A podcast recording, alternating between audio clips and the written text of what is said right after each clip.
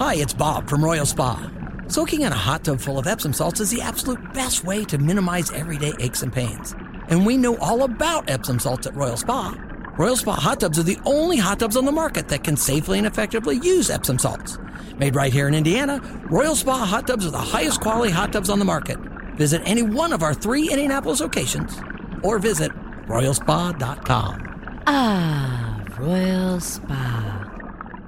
Good Thursday morning to you, Kevin Bowen, Jake Query, and Mark Dykton on another decent start to this Thursday. Not too chilly yet here in Indianapolis. A lot of basketball action last night, some history down in Bloomington, and the Pacers.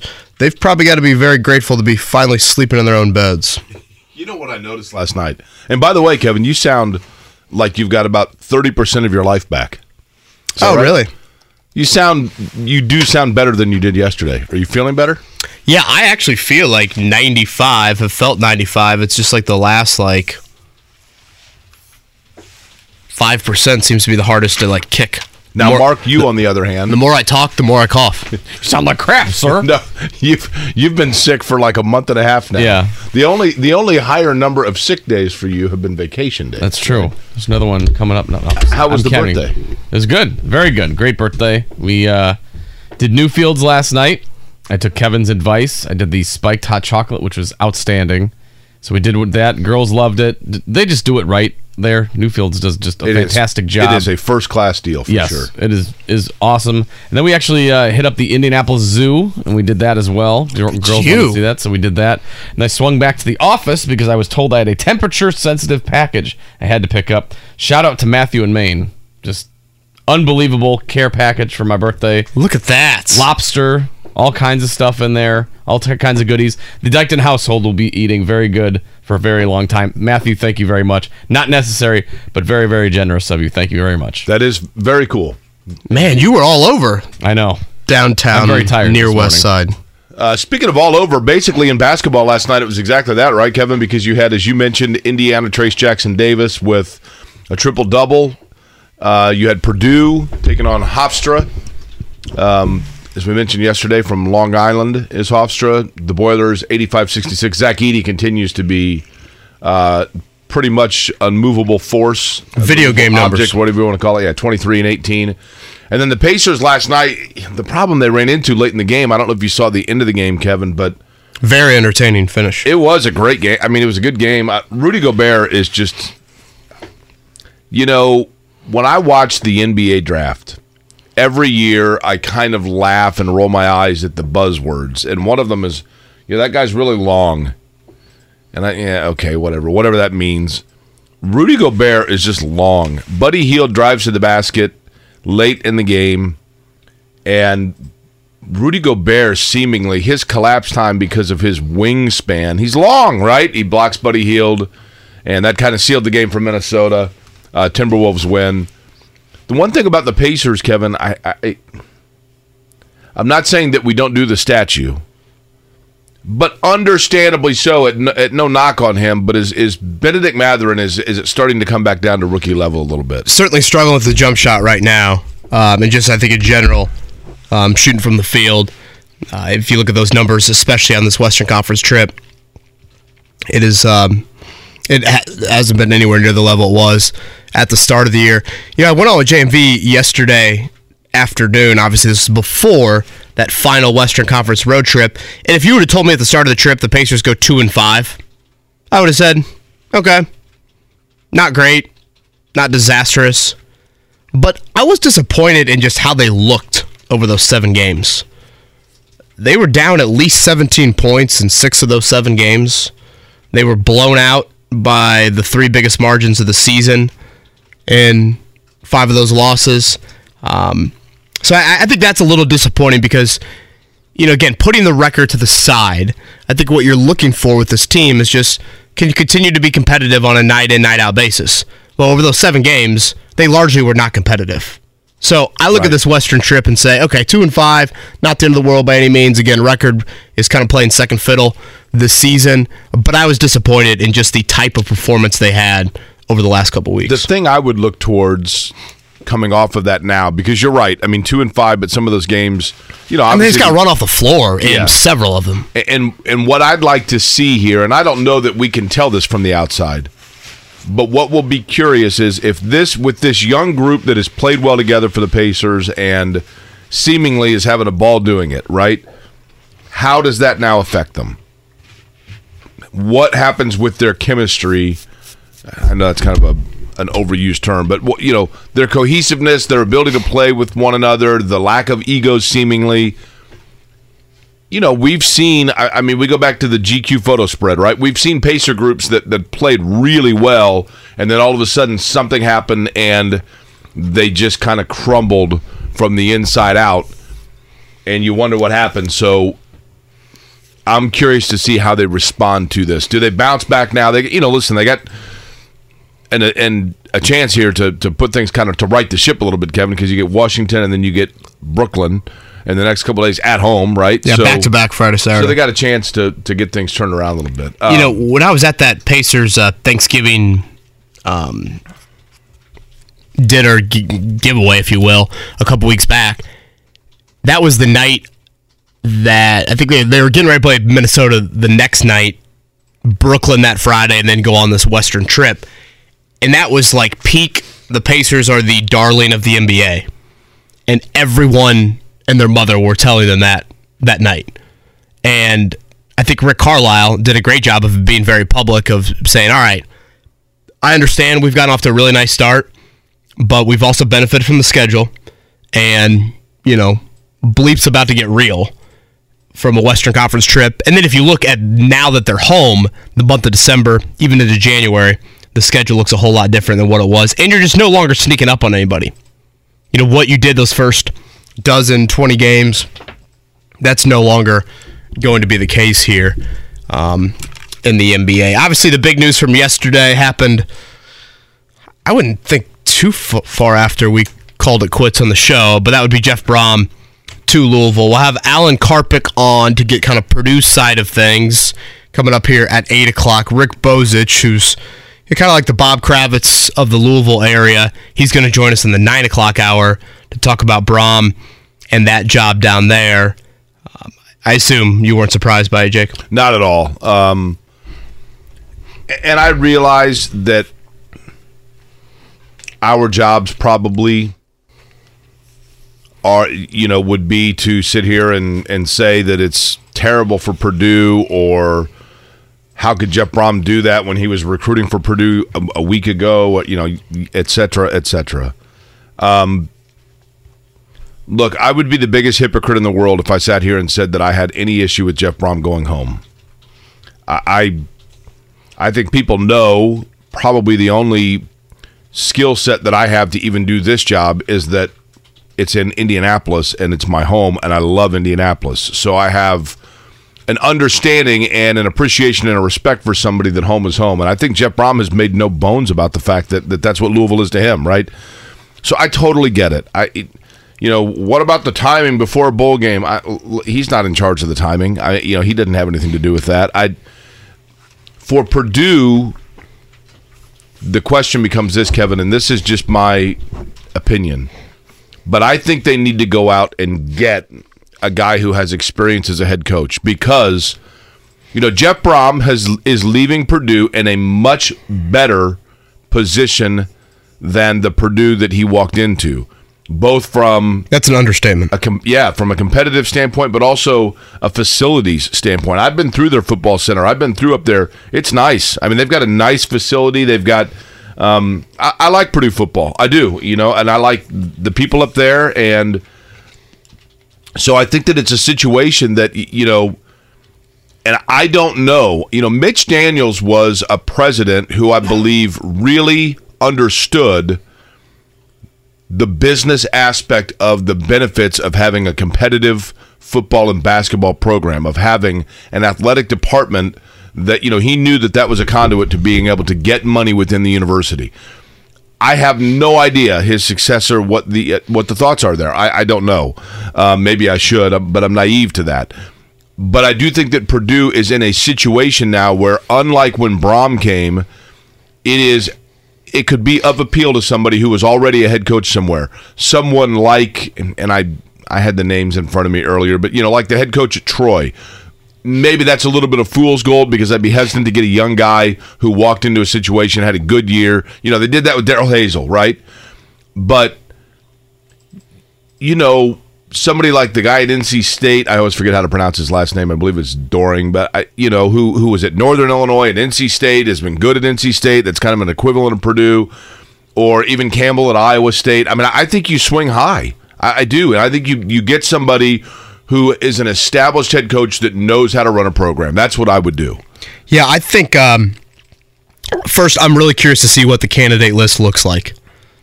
Of it's such a different job than, like you said, Jake, it was when Darrell Hazell was fired and Jeff Brohm took over six years ago. The Big Ten Conference is a whole different animal than what it was six years ago as well. Uh, what does that do for the job? You obviously look at what's happened in the Big Ten West with Matt Rhule and Luke, Luke Fickell go to Nebraska and Wisconsin, respectively. I'm curious, kind of the trickle down effect with Purdue. Um, I think it's very important to continue to maintain what we know Purdue as. Pretty darn good quarterback play, can move and score the ball offensively because if you're going to have any sort of regression as a program, you still want that product to be there. You still want, you know, IU has become a very boring, boring football team. Like when I was in college, they lost a whole lot, but they scored. Right. They don't score. Like you, you at least have to do that to establish some level of um, again, it can be a small dose, but some dose of excitement for your fan base. Um, you know, a couple of the names I thought Dave Clawson from Wake Forest would be one. I kind of look at Wake Forest in a way as similar That, that's a good comparison. Yeah. to Purdue out of the ACC. Clawson's had a ton of success. They are a very exciting football team to watch on a weekend, week out basis. Um, again, from a resource standpoint, it's not like there's gobs and gobs of resources for Wake Forest football. Would he be looking at this move? And then the other name I'll, I'll, I'll throw out there, and I guess, Jake, I'll throw out the resume first. Okay. It's a guy that has Big Ten experience, coached in the Big Ten for two years, okay? Two winning seasons in the Big Ten, 10 and 6 conference record. So that's pretty respectable. Coached in the NFL for six years. As a head coach, Head coach, four playoff appearances in those six years.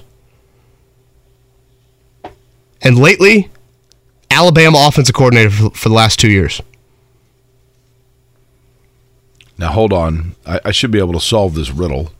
Two years in the Big Ten. Two years in the Big Ten, two winning seasons, ten and six conference record, head coach in the NFL, six full seasons at that post, four playoff appearances, two playoff wins, and most recently, the Alabama OC. Bill O'Brien. Why not Bill O'Brien? Didn't he have? I, I- don't know why I'm thinking this, so I, I could be totally off base. Was there some sort of a, not a scandal, but like a little bit of a, a hiccup with him somewhere? Uh, I'm not aware of that. Obviously, at Penn State, he was the one cleaning up the mess. Yeah, it's a good point. If No. Bill O'Brien's name was John Smith and he had that resume, wouldn't people gush over that? That's fair. Like I feel like there's this negative Bill O'Brien stigma. Mean, he's a name I honestly threw on the Colts candidate list. I made a 20 Colts candidate list yesterday and posted to our website. Like you got to separate I think Bill O'Brien, the GM of the Houston Texans, from Bill O'Brien, the head coach. I mean, he coached and had a pretty good resume, whether it was at Houston, whether it was at Penn State, and again, lately he's been under Nick Saban as their OC. So that's just a name that I thought about. I'll tell you one that, that was thrown out that I like. Um, because I think that he his resume came through Purdue, but I like what he's done. Dino Babers at Syracuse. I I think he's you know I think you have to look at programs that The one thing I didn't like about Dino was age. I I, I hear you. You know I think you have to look at at 61. I guess that's not too. you have to too look at old, coaches that are that have familiarity with that.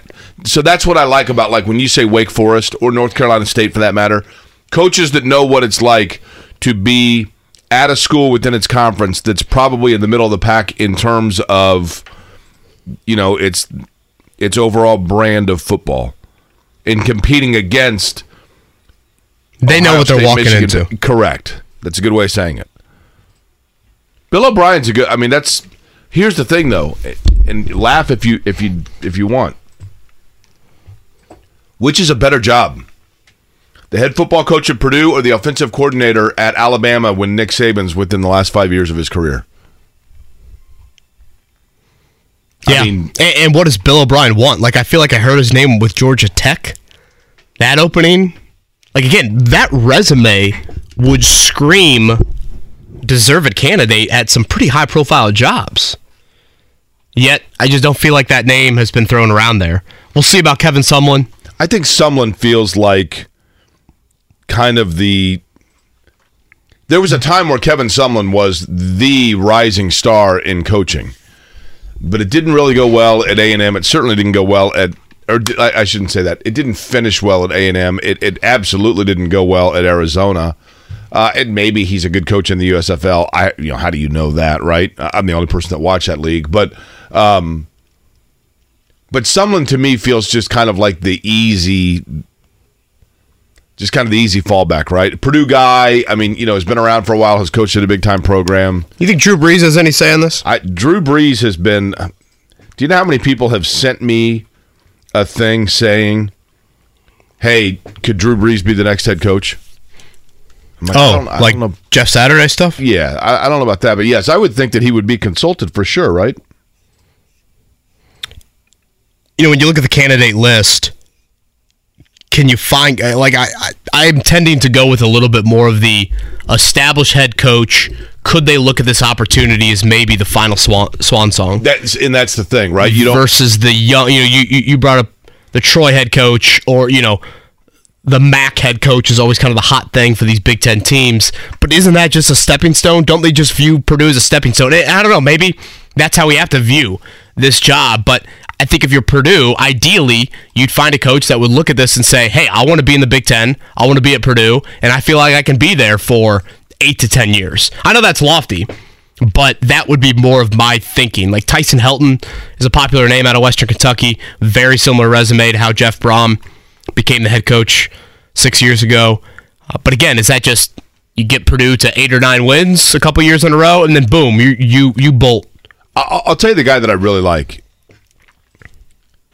And yes, you, excellent point there, Kevin. And and as Todd points out to us, Bill O'Brien, you know, is always linked to like Josh McDaniels used to. You know, is he the heir apparent in New England? I, you know, that to your point, I think a Bill O'Brien always is going to be linked to other stuff, and you're having to play that game every year, which is kind of what they ran into with Brohm every time Louisville there was any inkling Louisville would be looking for a coach. Um, Dave Doeren at North Carolina State. I, I have no reason to, you know, I have no idea how interested he would be. And I don't know why he would be interested in leaving necessarily NC State. But if you're Purdue, do you go, look, this guy's won in the last handful of years, he's got three nine win seasons. He's been to bowls like three years in a row. And he's at North Carolina State, but he has Midwestern roots. He grew up in in Kansas. He coached in the Big Ten at Wisconsin then as a head coach at Northern Illinois, and then went to North Carolina State, and and obviously they're you know I mean is North Carolina State Clemson or Ohio State? No, but they're a solid program, right? They're they're the ACC equivalent of Purdue. I think he'd be solid. Just depends on how much he. I have no idea what he's making at NC State. It's pretty crazy. If Purdue wins this bowl game, that would be back to back nine win seasons. Haven't done that since Tiller's first two years. Darn impressive what Jeff Brohm did here to close out Totally. these s- six years. And I- again, he could have bolted two years into it. I'll I give him a lot of credit for not doing that. I've always felt that Indiana and Purdue ran into the same problem. And that is with Bill Mallory and Joe Tiller, respectively, both of those guys were darn good football coaches that established solid, reputable, consistent programs in Bloomington and West Lafayette. But they became victims of their own success because while they went to a couple of years in a row of bigger bowl games or at the very minimum mid-tier bowl games, that became the norm expectation. So when they when they fell short of that a few times off of maybe a missed recruiting cycle, both of those schools thought, well, we can do better than this. And I think in Indiana and Purdue, you've got to be realistic about look, let's just try to contend in the Minnesota Michigan State bracket instead of thinking that we're supposed to be in the Penn State Ohio State bracket, Michigan bracket. And both of those schools, Indiana and Purdue, have been chasing basically the consistency of what those two coaches brought to them 20 years ago. In Purdue's case, perhaps they found it with Brohm. Oh, certainly. Now, yeah. you know, IU the- can't even sniff it. Purdue Purdue has the car in cruise control at a comfortable 62 miles an hour in the left lane and Indiana is looking for AAA, right? Boy, 62 in the left lane. That's not going to last very long. Well, we're on a 55, not in a 70. Well, uh, still, people, people, Pickup truck tailing. people are not going to be happy about that. I d- listen, I don't want to make it sound like they're running recklessly against the law, right? Uh, just the third triple double in IU basketball history last night. That that surprised me for And Trace what- Jackson Davis. And what is the other there was some stat where I was like, okay, this is incredibly convoluted, but ESPN stats Uh, the Luke Walton stat. Yeah, so, So Trace had a triple double. He also had three blocks and three steals. The last player in college basketball to have a triple double with three blocks and three steals, I believe, was Luke Walton. There you go. I think the only other, right?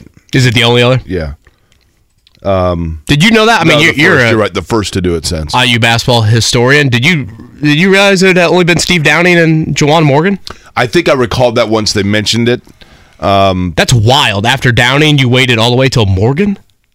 You know, I think it is wild. You you are correct because Indiana's had so many versatile players. The guy that I would have guessed got one would have been Al, would have been Alan Henderson because he left Indiana in the top ten in like six different statistical categories.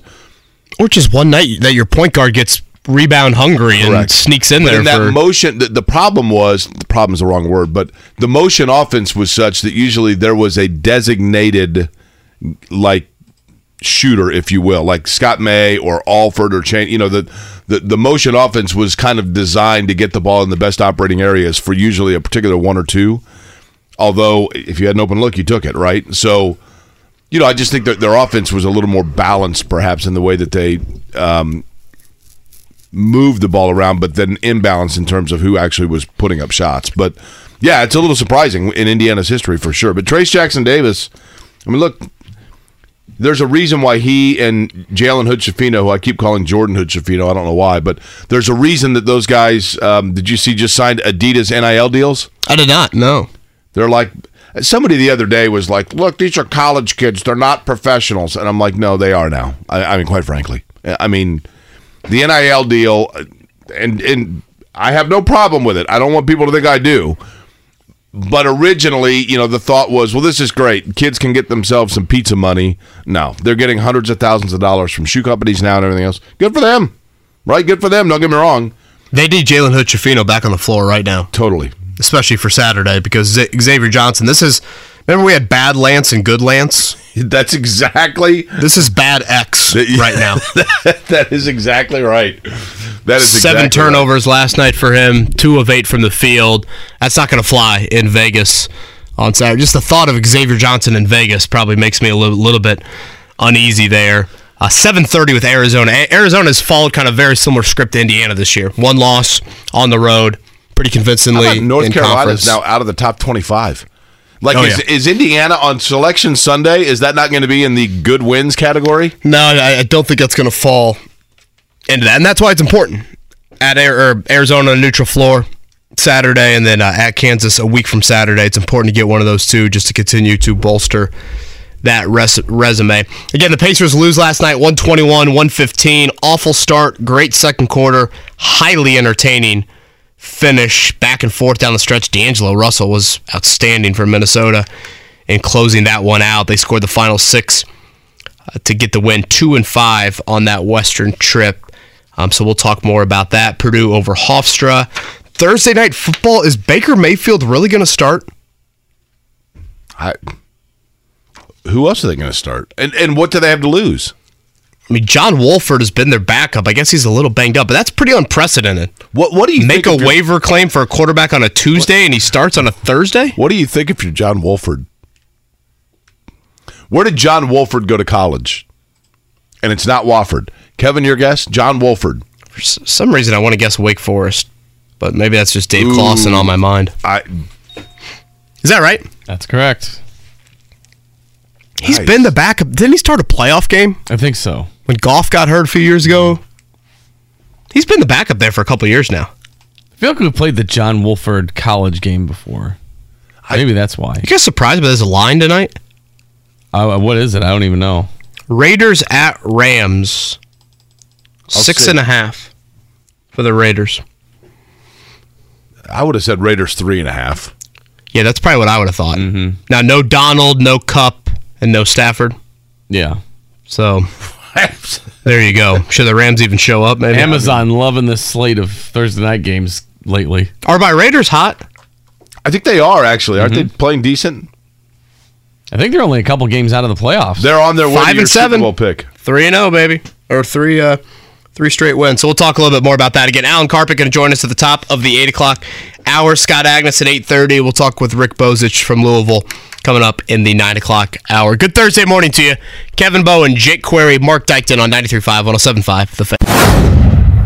Brought to you by Ball State Basketball. Get your tickets at ballstatesports.com on 93.5 and 107.5 The Fan.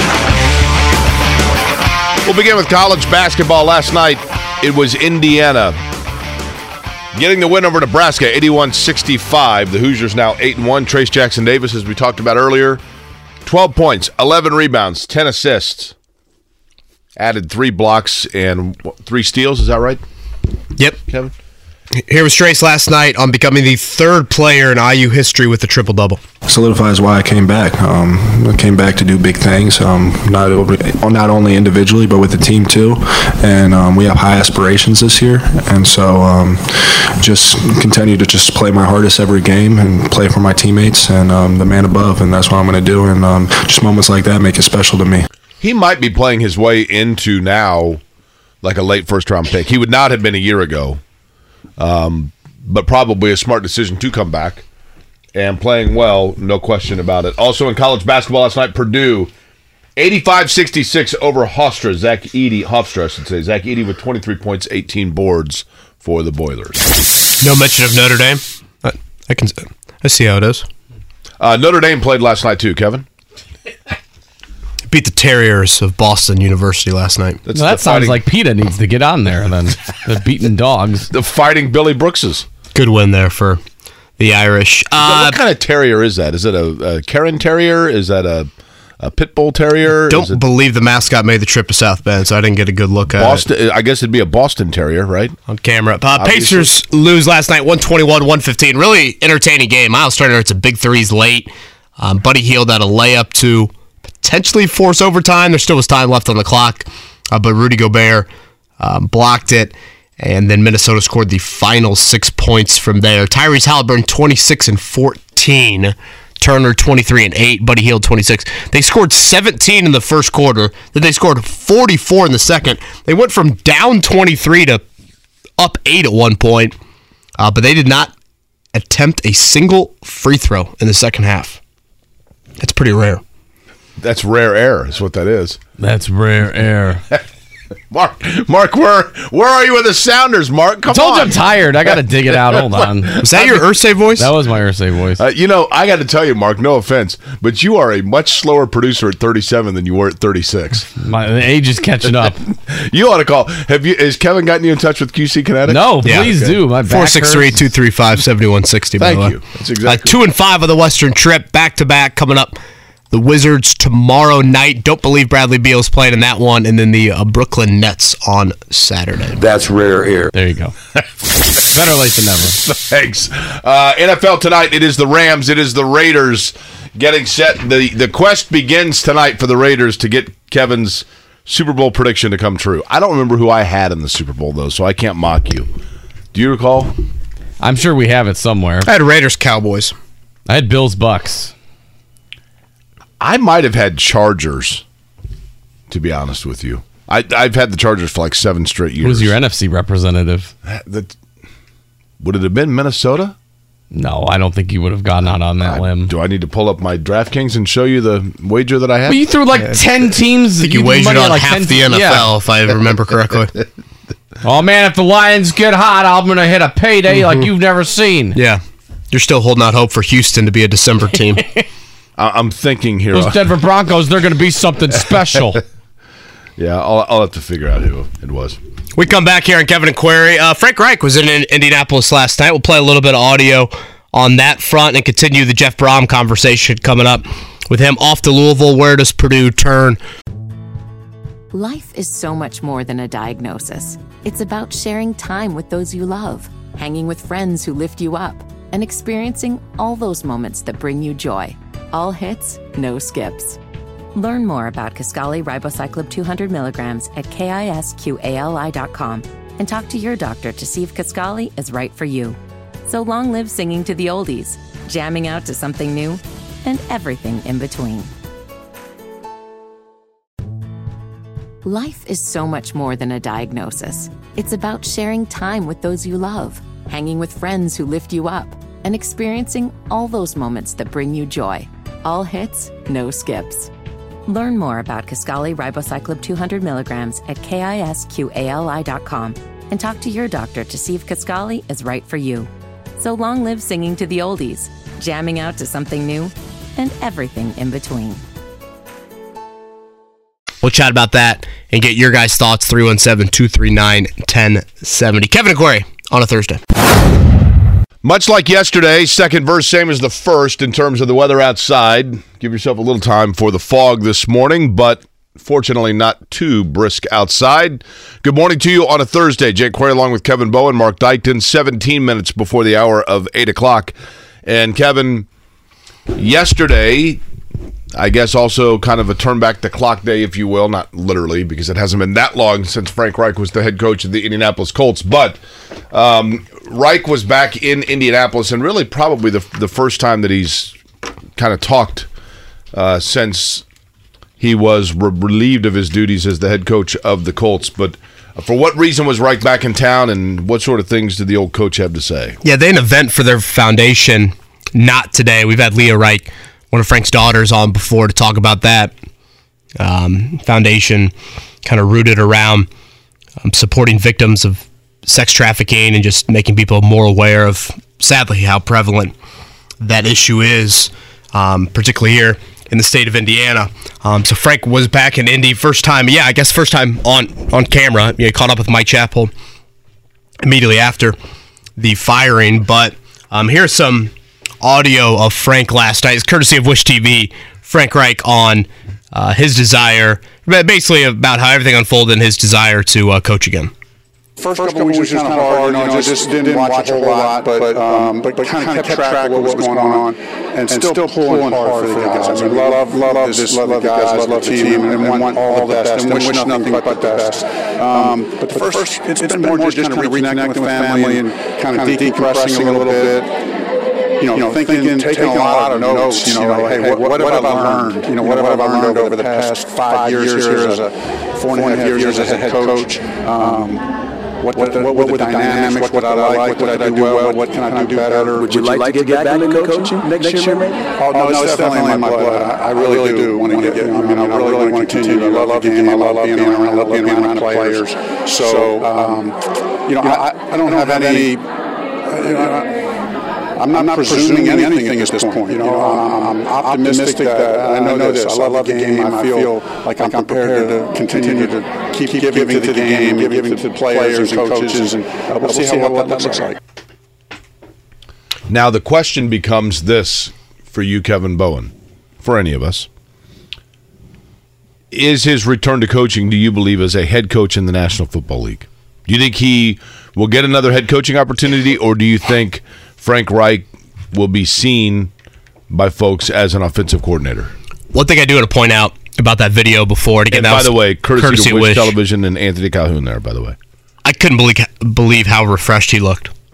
He looked like uh, my wife's obsessed with those makeover shows. Jake, he looked like someone that had gone away for the makeover, and then they brought him back and just looked like a totally different human. Like the 100 pound gorilla was off his back. He was just seemed like a much different, much different guy than just the dejected human I felt like uh, was Like having to go up there almost, right?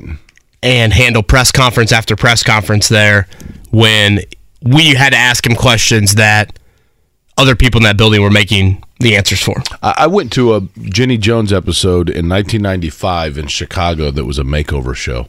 Really? Uh-huh. Back when they used to have those. Um, Frank Reich does not strike me as one that would go on one of those shows, to be fair, but that was the vibe I got to watch. Like, he looked like he'd been to Hawaii for a month. he actually probably could have used a makeover because like he, his attire was a little like Buffalo late 80s. I thought, although he has a cool watch.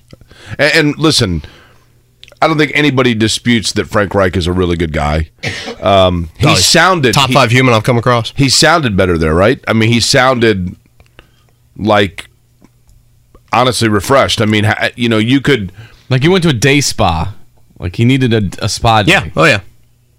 Well, that's always fun, isn't it? You know, there was a day spa up on the north side of Indy that uh, I had bought gift certificates for gifts for, and then they just closed one day out of nowhere. It was like it just gone, and like like mom and pop, they just disappeared, uh, just up and vanished, and they took the gift cards with them. And how many people do you think are out gift cards? I don't want to say the name of the place because they might still be around. I don't want to get sued. Well, they're are you- popular. I mean, Are, are you going to sue? I, I don't know how to sue them. Eh, people listening right now, if they're from the north side of Indianapolis and they've ever been in the Clearwater area, know exactly the day spa that I'm talking about that just up and disappeared one day. And it's like, well, they just took everybody's stocking stuffers. What the hell happened? what do you mean you don't want to talk bad about them? If they're gone, they're gone. Well, I mean, that's true, but you know, I don't know. Like the owner, I, you got to be careful. well, he might be rolling in all the gift cards. It's a good question though on Frank, and is he going to be a head coach next year? I mean, right now you got Carolina as the other opening. What else is going to open? in terms Arizona? of what, yeah, I mean, Arizona would probably be the most popular one. I mean, hasn't Mark Davis kind of stood behind Yeah. Josh McDaniels no matter what happens here down the stretch? Denver? I guess Denver. Denver's been wildly rumored, right? Yeah. Well, Nathaniel Hackett's just had a hell of a rookie. You, you also have But to, I, I guess I, I don't see a ton. I mean, you have to always account for just a complete surprise, right? Of like a guy just didn't want to do it anymore, or for whatever you know. There's a, a million things in that regard. like I don't see Pete never- Carroll retiring. Right. He, I feel like he feels pretty rejuvenated by it. Yeah, you I think he would have done that last year, right? think Sean McVay's going anywhere. Matt Eberflus is not getting fired after one year. Texans won't let go of Lovie Smith, you don't think? I Or mean, is that one that could go? would the Texans want to go for? Isn't Lovie Smith the defensive Frank Reich? Pretty much. You know what I mean? Like, Jay is our quarterback. That's So- what to say with the Bears. that's I guess you know I and I, I'm sure there's an element of like early December every year. There's probably like a wait, what openings are going to be out there? And then you get to mid January and there's like there's seven openings. Green But- Bay. Oh, I don't think they'd fire Matt LaFleur, would they? No, I, I think LaFleur's Yeah, safe. I, I don't. if they so, but I'm thinking about franchises that here here would be the the thing that would intrigue or wet the whistle of a franchise. Frank Reich might not have been the best head coach in Indianapolis. I don't think he was a disaster, but but nonetheless, if you were going to if this was high school debate class and we had to debate whether or not Frank Reich was a legit head coach for the Indianapolis Colts and I was assigned to speak on behalf of him, the argument that I would make would be that he was a quarterback whisperer who every quarterback that he was given had on already had in earbuds because or actually had hearing aids because they were so old. You know, is there intrigue for a franchise? Let's just say I'm going to use Green Bay for for lack of a better example. How about the Chargers? Brandon Staley. That could be one. Yeah, I mean that's so a place. The Chargers would be a good example as well, Marco. What I'm talking about, and the fact, Kevin, of a place that has a young quarterback that they feel like just needs that final guiding hand to get them to high levels. Is that what Frank Reich is seen as, and is that the the strength on his his LinkedIn account, which again is just tender for business people. Um, but is that what is going to get him another job? Yeah, I just feel like the retread head coach trend is not as popular as maybe it once was. I, I don't disagree with that. I think I the mean- new trend is find the young offensive mind. And Kevin O'Connell, of course, great success with Minnesota right now. Brian Daboll, great success with the Giants right now. So I, I continue to expect that would be the sort of cycle that teams would go down. Um, I probably view Reich more in the offensive coordinator role. And, you know, Carolina, they're going to have an early pick, and they might draft a QB. Um, we had Mike DeCourcy on a few weeks ago. You know, would the Steelers want Frank Reich in there to coordinate Kenny Pickett? Uh, what happens if Ken Dorsey gets a head coaching job? Frank Reich is the OC for Josh Allen. Be a pretty good gig, considering his Buffalo ties. About Frank Reich to Purdue. I, somebody just asked me that. Frank Reich to Purdue is intriguing, isn't it? It's kind of a Jeff Brohm move, right? A quarterback coach, a guy that, that can open things up offensively a little bit. Can't see Frank Reich being a big NIL guy. Well, you got to be these days, right? By the way, Ms. Ladon, uh, Jake, I was completely broken up about the sudden closing of insert name of the day spa that closed and took everybody's money. No warning or anything, if that's what you're referring to. Yes, Ms. Ladon, that is exactly correct. I love that she's listening to this show. By the way, um, who was that? Oh, Ms. Ladon, she's the best. She's been a loyal listener for a long time, and they just i mean i'm telling you what they, they were like listen i'm glad that you bought like the $150 gift certificate for a massage but mom and pop just up and vanished I just think what what is going on I think OC more than head coach. yeah i, I would tend to Frank. agree I- and don't but are we being are we looking at too hypercritically because we're in indianapolis in other words has he seen Yeah, but again, I just don't see like the retread head coaching hires happening as much as they maybe once were. There's no doubt that the NFL is a cyclical business, and the latest cycle or trend was everybody wanted to get like the Sean McVay type Right. guy, right? The young, good looking, energetic, new. Yeah, I mean, I get it. And, you know, Frank Reich to me kind of looks like he'd be.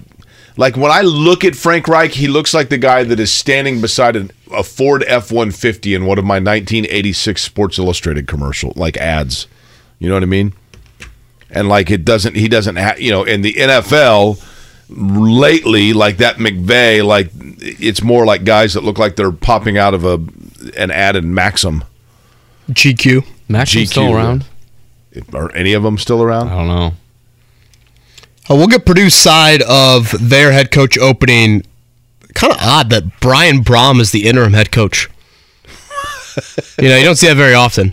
The older brother goes and takes the job Oh, in Louisville, awkward. and the younger brother stays around to be the interim through the bowl game. I- until he then leaves right to go to Louisville Yeah. with them That's I I would assume that would be the case. So we'll get more on Purdue's side of it with Alan Karpick coming up next here. Kevin and Query.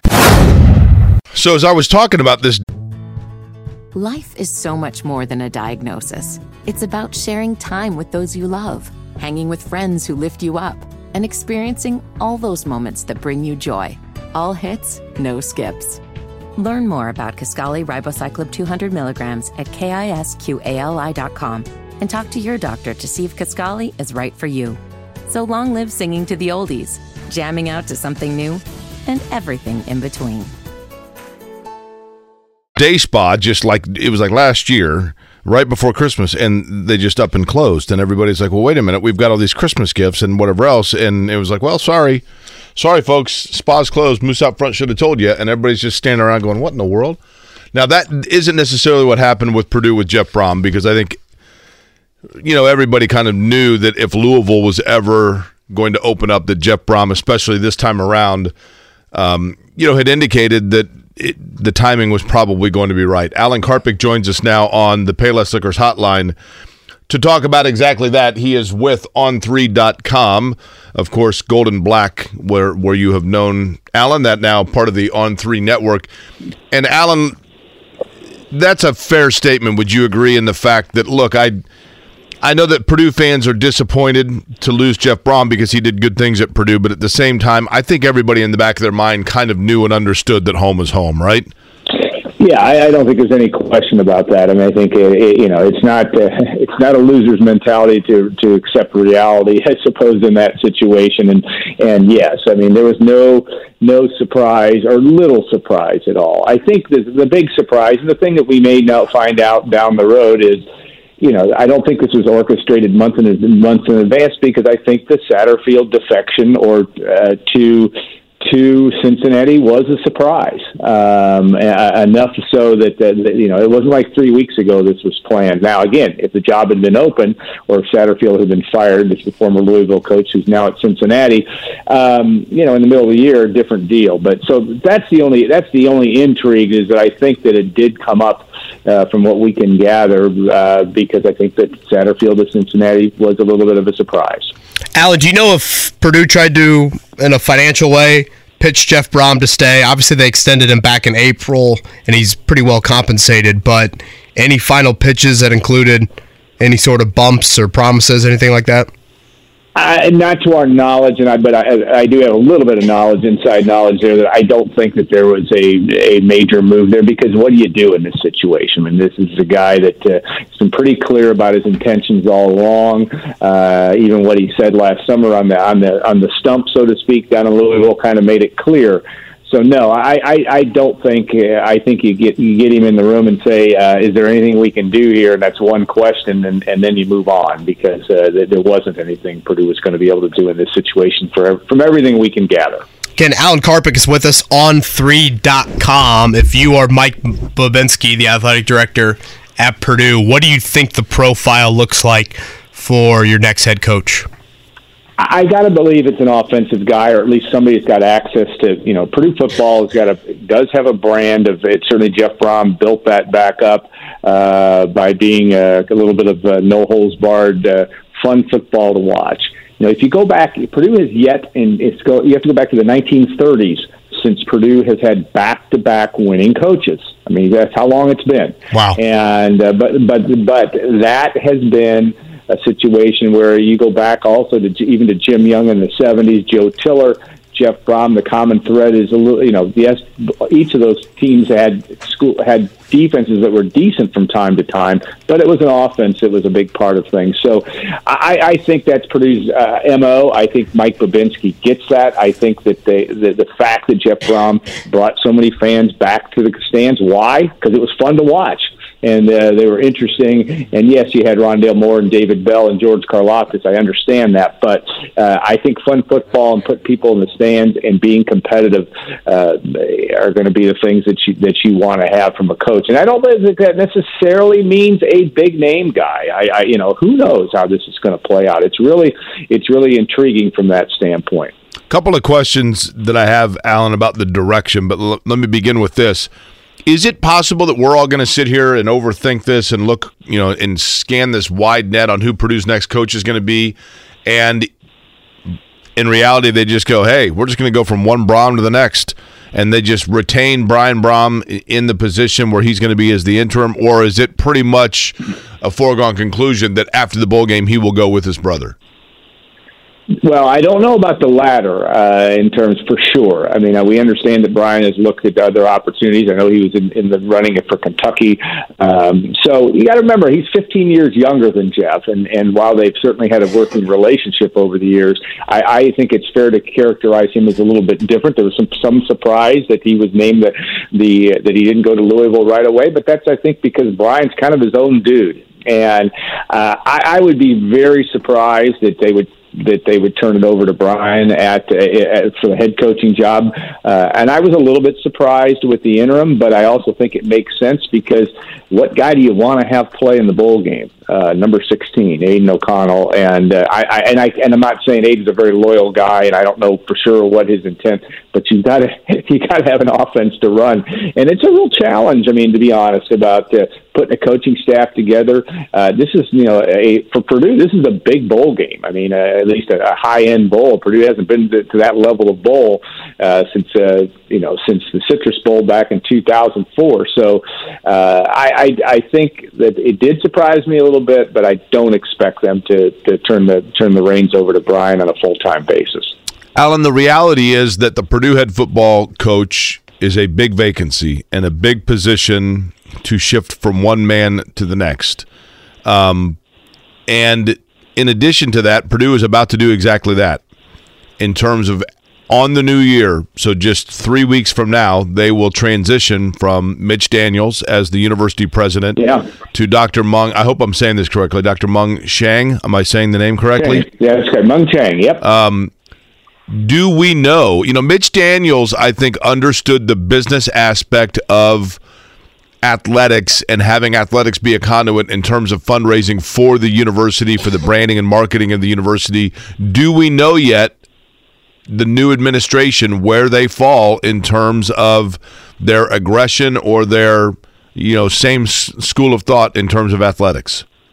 Well, that's a good question, but I think it's pretty clear. And we're and the only place you need to place you need to look is the board of trustees um, and and their role. Uh, you know, Mung has not talked a lot about athletics necessarily, though. I think he's. I think from everything I understand, uh, he's kind of in the Mitch Daniels vein. You got to remember too, when Mitch Daniels came to Purdue, very fiscally conservative. He still is, but he was, he was not all bullish on athletics either. But you look at you look at uh, from the from the big time spending version of athletics, I should say, and I think that changed to some extent, uh, to a great extent. And why did that change? Because guys like Mike Berghoff, an Indianapolis guy, uh, the chair of the board of trustees, the athletic department liaison for years, really uh, had a lot to do with saying we're not we're not we're not going to play second fiddle anymore in football, and that came to the fore, in my view, in 2016, in December of 2016 when they hired Jeff Brohm and paid good money to get to a program that was an absolute dumpster fire uh, in terms of attendance. So uh, the point is, is I think the board is clearly behind keeping this. Uh, they understand the need to keep fans in the stands. They and I think there's limitations at Purdue. I, I don't see a Mel Tucker type situation a, at all, but I do see, you know, that uh, Jeff Brohm at the end of his contract, had he stayed at Purdue, would have been over six million dollars. I, I could see that number being if they had the right guy and somebody that they felt that they really had to get. And I just think the Board of Trustees is very aligned with Mike Bobinski, and I expect that Meng Chiang, uh, once his tenure begins on January 1st, uh, will be in the same boat. Getting the search underway for the next head football coach for the Purdue Boilermakers. Alan Karpick from On3.com is with us here on the Payless Liquors hotline. Alan, a couple of names that I've been thinking about. Uh, one would be Dave Clawson from Wake Forest. I, I kind of look at Wake Forest as somewhat comparable to Purdue in their standing within their own conference. An offense that scores a lot of points. He's had great success there. And then I think Bill O'Brien has got just an a, a, great resume. I, I, know in this market, people probably view him negatively for some reason with how like the Houston Texans kind of unfolded, even though they went to the playoffs four times in his six full seasons there. Um, your thoughts on those two names and maybe some others to keep an eye on? Well, I, I think Dave. Claw- everybody would like uh, Dave Clawson. He's a guy that uh, you know and has has proven that he can win at a place that's some, somewhat similar to Purdue in the marketplace. Um, uh, you know, I, from what I understand, and we have some couple contacts that know him well. Um, he's a guy that's very comfortable down there, likes likes the Wake Forest atmosphere. Uh, but you know, again, if if you can double it, if you could pay him enough, Maybe so, and certainly he has got a very, very well respected situation.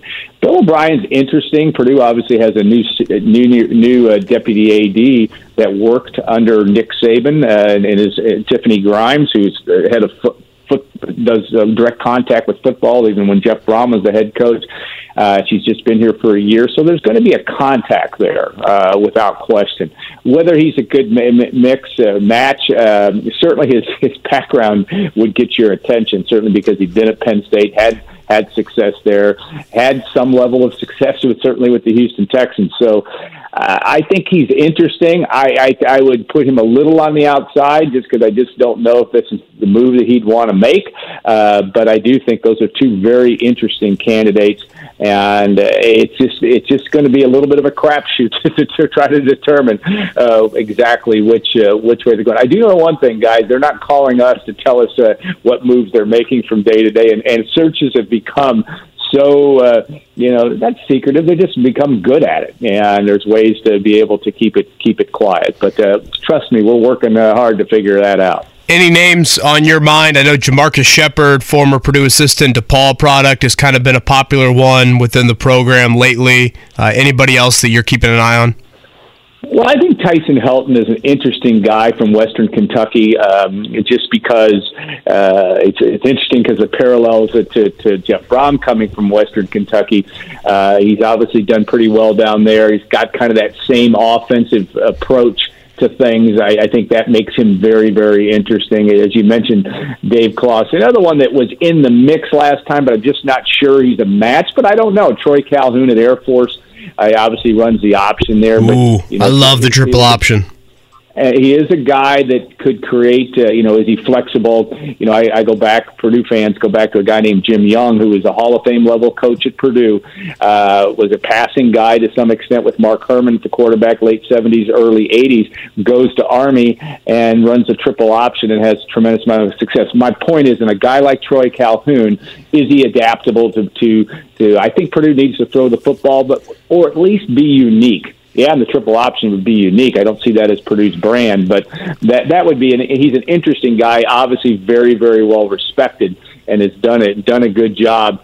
Uh, at Air Force and has made them very competitive in a situation that uh, uh, is always challenging there. But you know, it's funny. I always look at our, our hot board, which we have on the site right now, and I say, do you bet do you take the field or do you take our somebody is somebody on our hot board going to get the job uh, we hope so uh, from our, and we've been lucky over the years to be pretty good at this. But uh, I don't know. This is a challenging one because it's just really hard to know uh, what the what the landscape is like and exactly where Mike Bobinski, Mike Berghoff, and company will land uh, when they when they. But I do know one thing. Uh, I think time is of the essence. Uh, that's stating the obvious, just because of the, it's different than it even was in 20, 2016 when Jeff Brohm came and they hired him on the 5th of December, but they started a week earlier. But, you know, the transfer portal, all those types of issues really make it uh, important uh, to be able to get somebody secure pretty quickly. And, of course, uh, National Signing Day uh, in, in about 10 days from now. So all those things make time uh, important, but it's a huge hire, and you want to do it right. I, was going to say, you, if you had to guess, what's your time frame? Like, when do you think – God, that's a lot of things that you got to think about with the uh, time frame. I, I know. I mean, I if yeah, it's so I, interesting, I'd say, Alan. I'd say five. I'd, I'd say if, if all things were safe, this is a somewhat silly, flippant answer, but five o'clock today. I mean, it's not going to be five o'clock today. I get that, but I do think that the portal and all that stuff and all the action that's going on, not just potential players leaving Purdue, which Purdue's had a handful already, uh, even before Brohm made his announcement, but uh, uh, just the, the the access. I mean, it's the new recruiting, and you need to have your brand in place and kind of have a direction. But I think if you're Mike Bobinski, too, you, you can't miss on this hire. I mean, it's, it's you got to get the best person. So if that means waiting, you know, do you wait for a? And I'm just throwing that name out there, and I don't even know the context to be honest. So Willie Fritz from Tulane uh, is going to coach in his bowl game in all likelihood. Uh, I, one would think, unless you unless you pay him enough to not do that. And I'm not even, you know, Willie Fritz is on our board. Don't get me wrong. I don't have anything to make me believe that he's a top candidate. But my point is you know you have to figure that out and and if you wait around uh, are you willing to wait for a period of time to get the right guy uh, i guess it really depends when you're sitting across the table uh, talking to somebody about trying to figure out the time but i think it's you try to do this sooner than sooner than later if you're Purdue, just because of uh, all the state of flux that uh, your roster is going to be in over the next uh, few weeks, and everybody's roster is going to be in college football. Alan Karpick is our guest. He's on the Payless Liquors hotline. Alan, I've seen a lot of people, and I I don't blame them. I, I wanted kind of your reaction to it. I, I, like we said, I don't think that people have an issue with. I think deep down, everybody understands why Jeff Brohm would go home. Home is home. I totally get and respect that. Did he mishandle it in terms of acting like business as usual between the time that this clearly was on the front burner and when he accepted the job? And by that, I mean talking to recruits and players and that kind of thing? That uh, time will tell on that. I, I you know, I, I think guys do, you know, because he was in he was in recruiting homes on Monday night, wearing a Purdue, you know, wearing Purdue garb, uh, talking to guys in Indianapolis, etc. Uh, I don't know that that's uh, you know he was still at Purdue, and I, I guess you can look at it that way. That will be an interesting thing to to determine over over the long period of time is uh, how that will play out. I think Jeff Brohm is generally known as a guy that's pretty up and up guy, and uh, even though uh, you know if if half the recruiting class goes to Louisville, maybe people are going to feel a little bit different. I, I get that, but uh, but yeah, I, you know, so that's that's an interesting thought. The fact that he was, uh, like I said, in in a ho- houses on on Monday night is is, is an interesting proposition, but I think that'll probably, this is my own opinion, that it will have its way of working its way out. That'll probably be okay. We talked about, you know, obviously Brian Brohm, people that are perhaps in house for Purdue, how it affects them.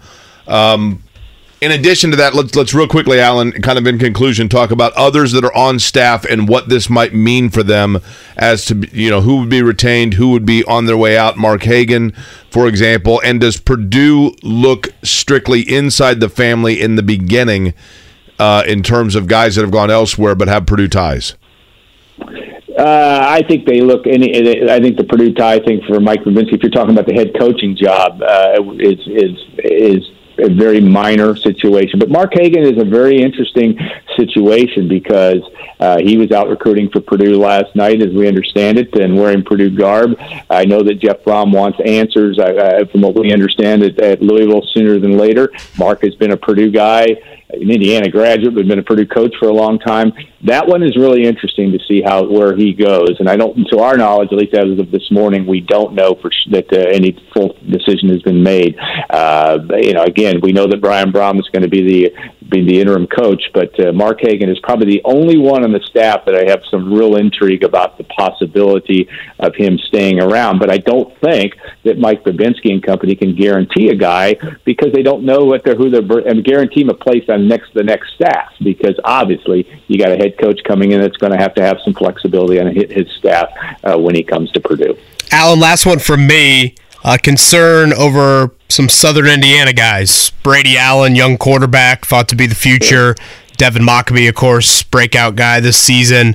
You know, two guys from kind of the southeast or southwest corner of the state. And could they be going to Louisville, Jeff Brohm?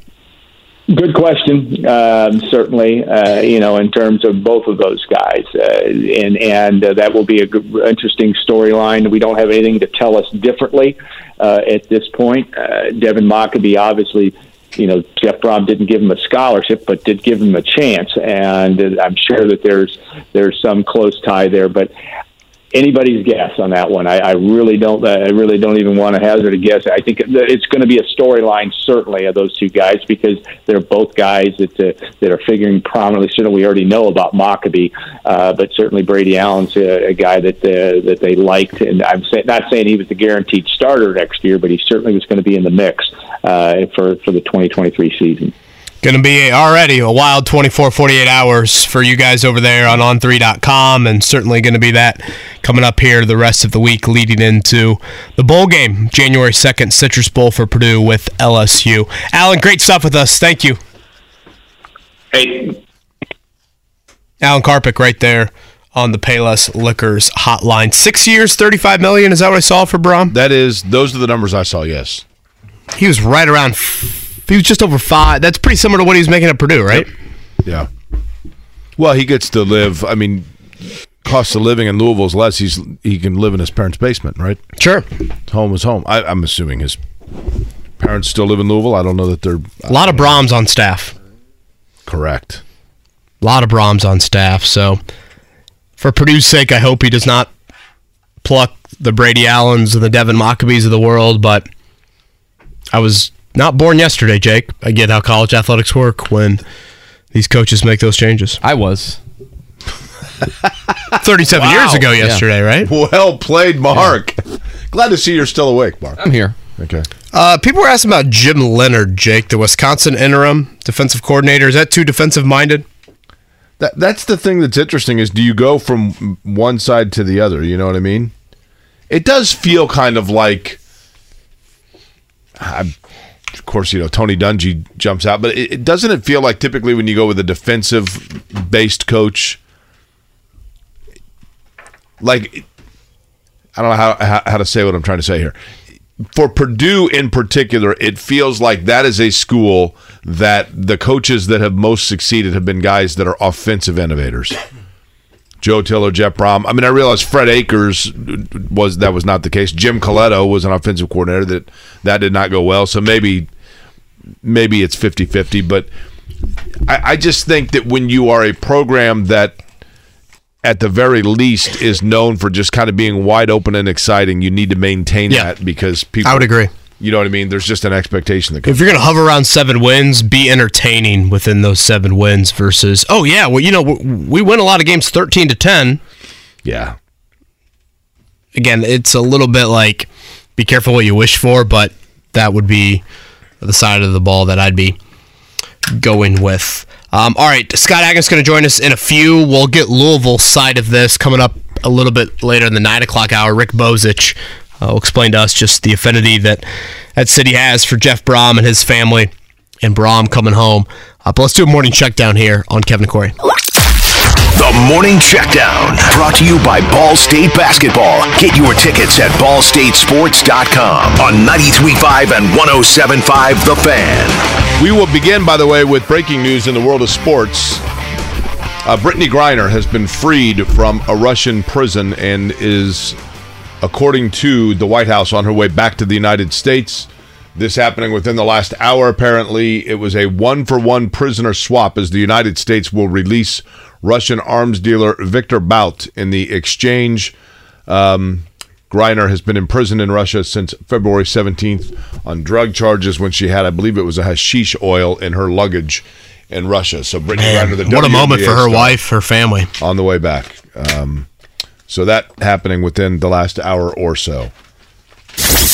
Uh, last night down in Bloomington, Trayce Jackson Davis uh, setting a historical mark with a triple double.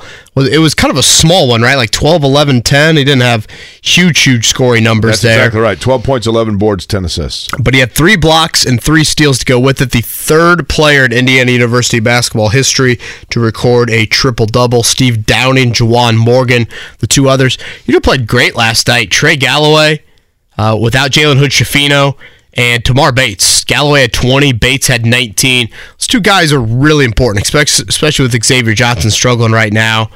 Um, so both of them important last night, and really Indiana was in full control throughout. Type of response they needed after losing at Rutgers. Thanks, Mark. It was a half Elsewhere, fizz. elsewhere in college basketball, Purdue 85-66 over Hofstra. Zach Edey, 23 points and 18 boards for the Boilermakers, who remain unblemished. It's like the Shaq video game numbers. I feel like he puts up night in and night out. Unbelievable, yeah. Are you going to overlook the Notre Dame win again? I forgot. Uh, Notre Dame beat Boston U. There you go. What, what is this? Asteroids? It feels like it sometimes. I guess, right? Last night in Minneapolis, really entertaining game. Pacers got off to an awful start. Great second quarter. They actually took an eight point lead, clawed all the way back from down over 20 in the first half. Uh, but then we're not able to make the plays late. D'Angelo Russell had 15 in the fourth quarter for Minnesota. It was a two and five road trip now for Indiana. Here was Rick Carlisle last night on the continued poor starts. One reason is we've been so bad to start games, and we were bad again tonight. We just we gotta keep looking at it, and you know it starts with our defense to start games. So I know we can I know we can do better. We've had some good starts, but it's just something we're gonna have to we're gonna have to keep talking about. We're gonna keep, have to keep studying. We're gonna have to keep looking at. If we got to do things with a lineup, we will. When you get down, you set yourself up for comebacks. It's not a good way of doing business in this league. He sounded like he was crying at the end there. Well, if you haven't slept in your bed in 13 days, you might be crying too. Was, was Carlisle crying there? They went to Paisley Park before they left. Um, you heard when doves cry or something. Paisley Park, I hear, is pretty neat. It's awesome. It's very You been cool. there? Yeah.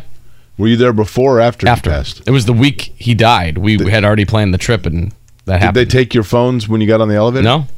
We left, and then we heard later that family members were handing out memorabilia to just fans that were hanging out. Are you serious? Yeah. Did you go on the elevator? No, we didn't go inside. Oh. Well, they can do a tour, you know. Yeah, no. I believe Well, I don't know if you could do a tour right after that. I think they you know, probably do stopped you know how the much the tours. tickets are? No, I don't know. Nineteen ninety nine. Oh boy. In my opinion, that sucks. Thank you. Thank you, Jim. thought that was solid. Appreciate that. Uh, Thursday night football tonight: Raiders and Rams uh, in LA. Right? Is it in Los Angeles? Believe I so. believe so. Okay. Baker Mayfield sounds like he might give it a go tonight. Boy, that's How gonna be, about that's that? gonna be wild if that happens. I mean, So the dude's never practiced, right? yeah. How much of the playbook could he know? Right? Flight out there Tuesday night, play less than 48 hours later. It's pretty unprecedented. Someone was asking me earlier, didn't Jacoby Brissett do that with the Colts? Brissett was here for like 10 days before he started that first game in 2017. Still, that's. I mean, yeah, which is still crazy, but I mean that's I mean Baker's in his third offense in 10 months. It reminds me of I, I- I've told you guys before when Jeff George told me when Randy Moss was a rookie, and he came in and Moss was having a hard time in the beginning. You know, I mean, understandably so. Any rookie does getting to know the playbook. And Jeff said they were Minnesota, and they'd be in the huddle, and George would call a play, and Moss would just look at him, and Jeff George would be like, "Look, man, just just run out like thirty yards and hook a right." I'll just throw it up. you can do that with Randy Moss, right? Mo- Moss on the Manning cast Monday night. He was he was pretty good. I don't know if Baker Mayfield could do that, but Well, and he doesn't have Is Coop- there- is there any- Cooper Kupp or Aaron Donald with Is him. there anybody who's had like a greater like transformation of image and acceptance from like the peak of their playing career to their post career than Randy Moss? Like he was like seen, you remember like the whole, you know, straight cash homie, you know, and all that. He was seen as kind of like this bad boy renegade and like now people are like, "Man, this guy's a good dude, right?" And just a freak player. Oh, absolute freak. Unbelievable athlete. So yeah, Raiders Rams tonight. That is your Thursday night football. All right, uh, we'll Life is so much more than a diagnosis. It's about sharing time with those you love, hanging with friends who lift you up, and experiencing all those moments that bring you joy. All hits, no skips. Learn more about Kisqali Ribociclib 200 milligrams at kisqali.com and talk to your doctor to see if Kisqali is right for you. So long live singing to the oldies, jamming out to something new, and everything in between. Buffalo Pacers coming up. Scott Agness, Fieldhouse Files. The longest road trips in Pacers franchise history is complete. They'll need. The Uh, only thing longer is Rudy Gobert. Well, that's a big block he had on Buddy Hield late. Yeah, I think Hield Hield felt like he had that step on him, and if he had to do it over again, maybe try and get over to that right hand. So Gobert would have to kind of alter his body and not be able to have more of a straight line on the block. But really entertaining game, back and forth, tied at 115 late. And then Minnesota scored the final six. They've got so many guys. I mean, without Karl Anthony Towns, Anthony Edwards is 26, D'Angelo Russell with 15 in the fourth quarter. Uh, they made the plays late, uh, but Pacers got off to a poor start, per usual. Great second quarter, got them back in the game. Actually took an eight point lead, but could not make the plays in the final quarter. Talk more about that where the Pacers are now 25 games into the season at 13 and 12. Scott Agness of Fieldhouse Files joins us. Scott, I guess let's just start kind of um, big picture of the Western trip. Good and bad. What did you like? What did you not like? Yeah, I said going into the trip that if you could get two, three wins, you know, I think that would be a success. So I, I think despite the seven games and and all they had to deal with, and it's just such a jam-packed schedule, something you just don't see very often. Um, I think coming away with a couple of wins could be considered a victory in this short-term window. Um, I like the fact that they were able to get um, you know, a little bit of health towards the end of the trip. I think that was important because it was kind of concerning the last couple of games where you're you're throwing lineups out there that felt more kind of like a January dog days group where you're waiting for a whole bunch of players to get healthy, but man, I think that just the overwhelming feeling you got to go back to is what Andrew Nembhard did in those couple of games. In the meantime, being the the lone point guard out there, and I think you in the, that small snapshot, we learned a little bit more about this team. One, how outside of Nembhard in that other, you know, the two guys being away, they lack that true point guard, but also more so the level at which he's playing with already as a 22 year old rookie. Okay, Scott, I'm not going to say slump, but I'll use your term there, small snapshot. The small snap that Bennedict Mathurin appears to be in. Um, You know, just there was such a high level that he was playing in the beginning. Do you chalk it up as A, teams are starting to figure out how to guard him and there's now film on him, or B, with a rookie, oftentimes, just from a physical standpoint, the exertion that's necessary in the NBA starts to bring you down to earth a little bit. Yeah, I think I'll take a little bit more of the latter, especially when you're jamming so many games into a short time. Like college, right? You're playing 32 games maybe in four or five months, and he just played seven in less than two weeks. Um, I think that's that's a whole different ball game that you can't quite be prepared for. Um, and, and by the way, on top of that, you know, six different cities throughout all of that. Um, one, yeah, sure, he's probably you know being circled and highlighted on all the scouting reports. That certainly changed from the first week or two. Um, the other thing that's noteworthy, I thought as well throughout the trip, Jake, was just kind of the whistle he was getting. It was almost like the officials had changed on him and and wanted to see more physical contact before they called the foul. I mean, that was the one big thing yesterday that I couldn't figure out last night.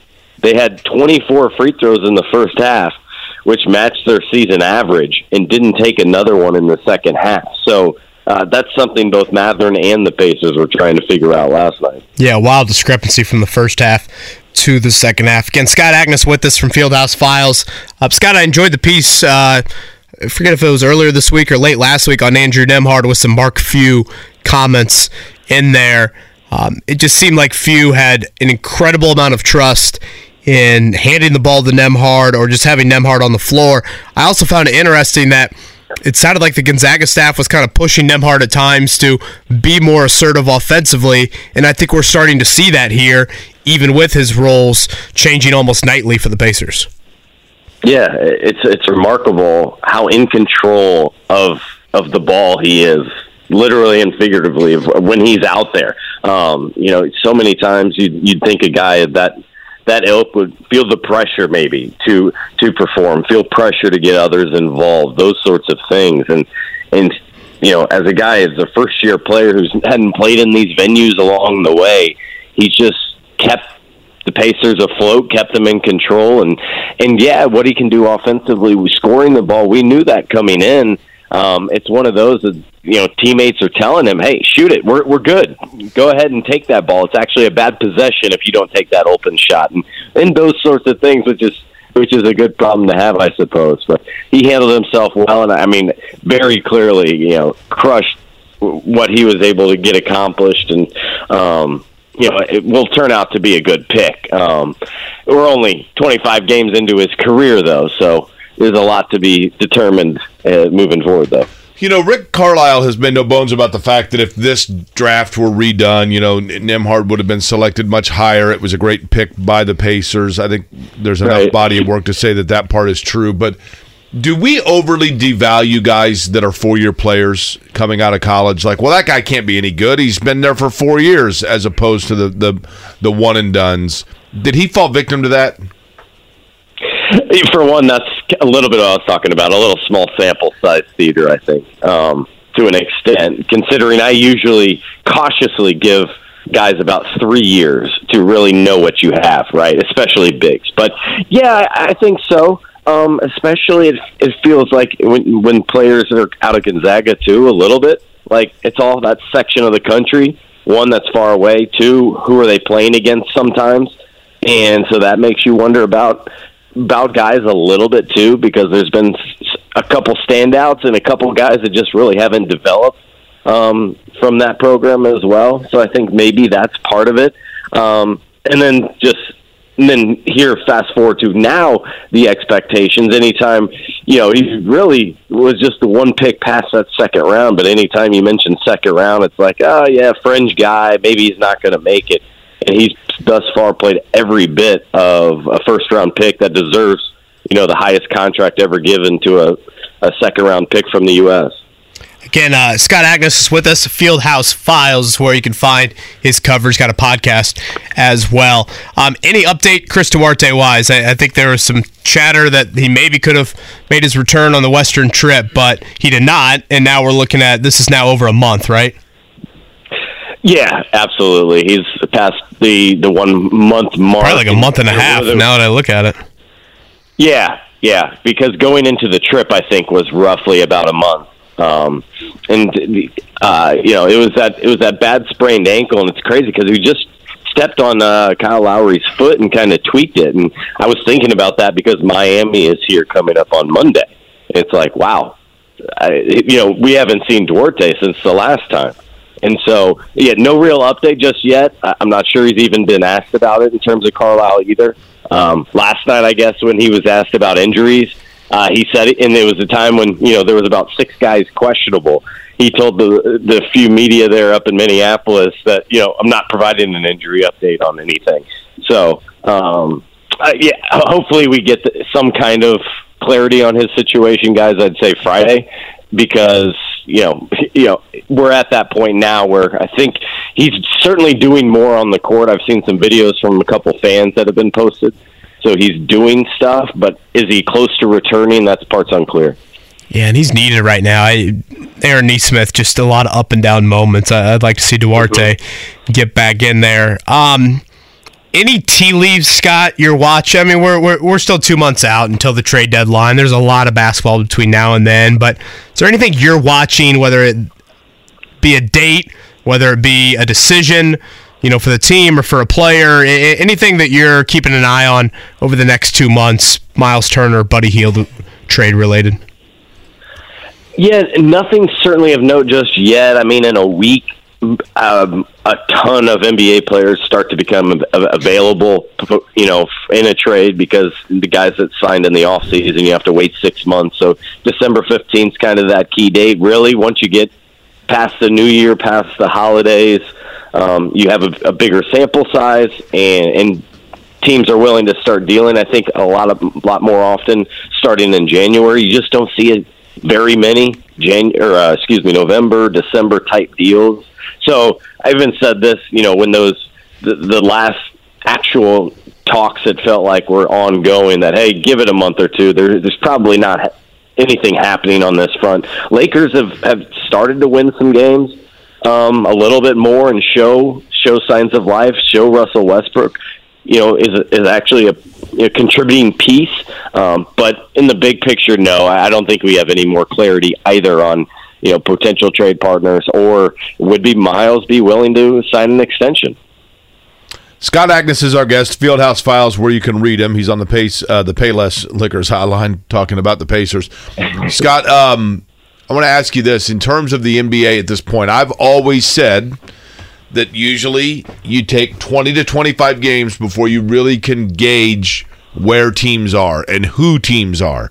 Now is the time that you got a pretty good idea because we're right in that 25 28 game window for teams. So, having said that, give me, you know, one or two real surprises for you this year in the league for good or bad. Either a team that has far exceeded your expectation or a team that you wonder why in the world they haven't been able to kick it into gear yet.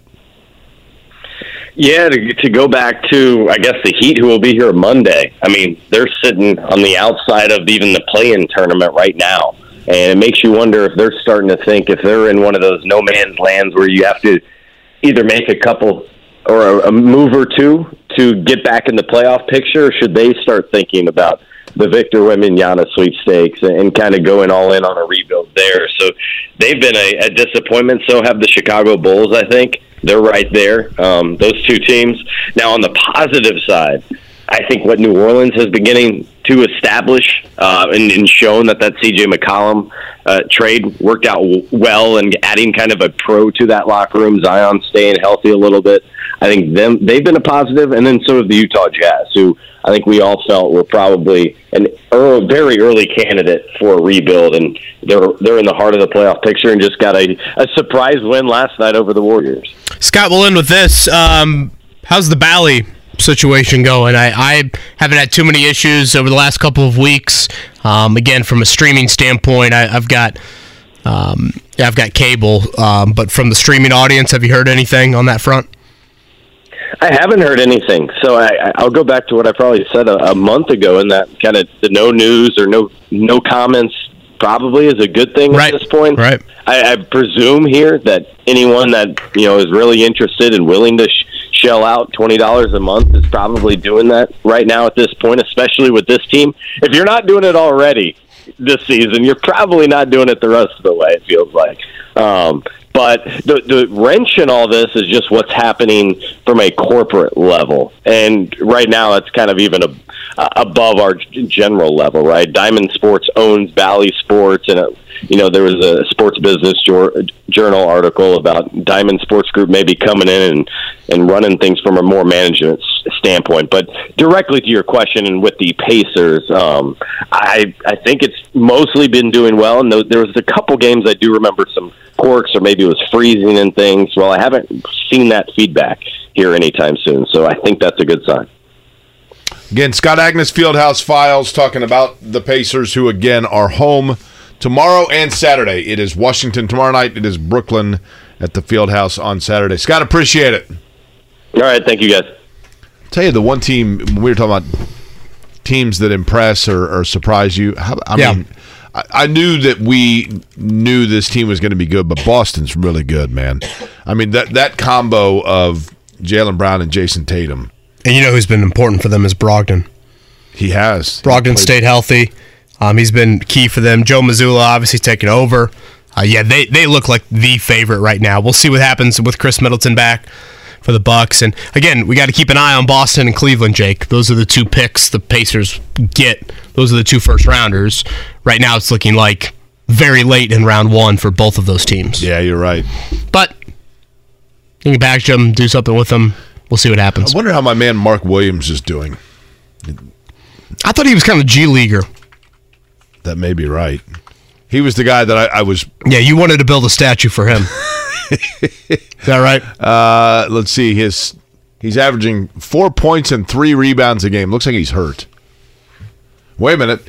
Uh, last night he did have 11 points and eight boards last night. Look at that. So he's back from injury apparently. Yeah, if you look at the standings right now, I mean, really, both conferences have kind of played out, I think, how a lot of people would have expected them to. The Pacers being a surprise. Um, in the out west, yes, the Pelicans a bit of a, a surprise. Sacramento was a surprise for a while there, but that Yeah, but they, uh, they've made so many win now moves.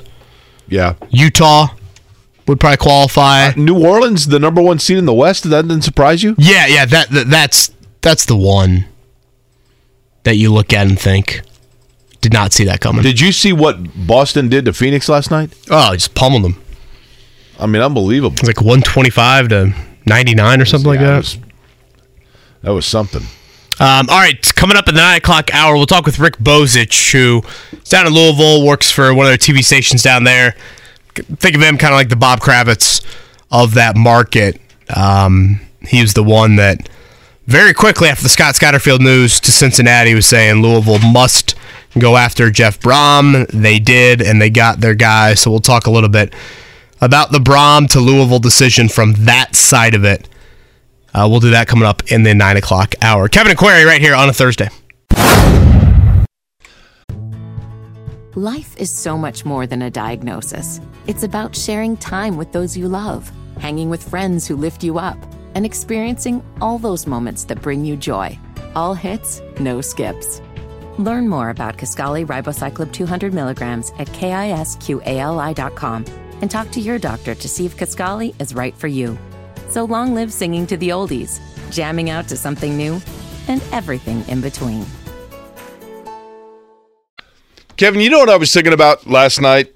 And we've got a lot to get to here in the nine o'clock hour, but I figured I'd squeeze this in for you real quick. What was the moment? For you, it's probably pretty easy to guess just based on where the age falls, but do you have a specific memory of when you became hooked as a Colts or an NFL fan?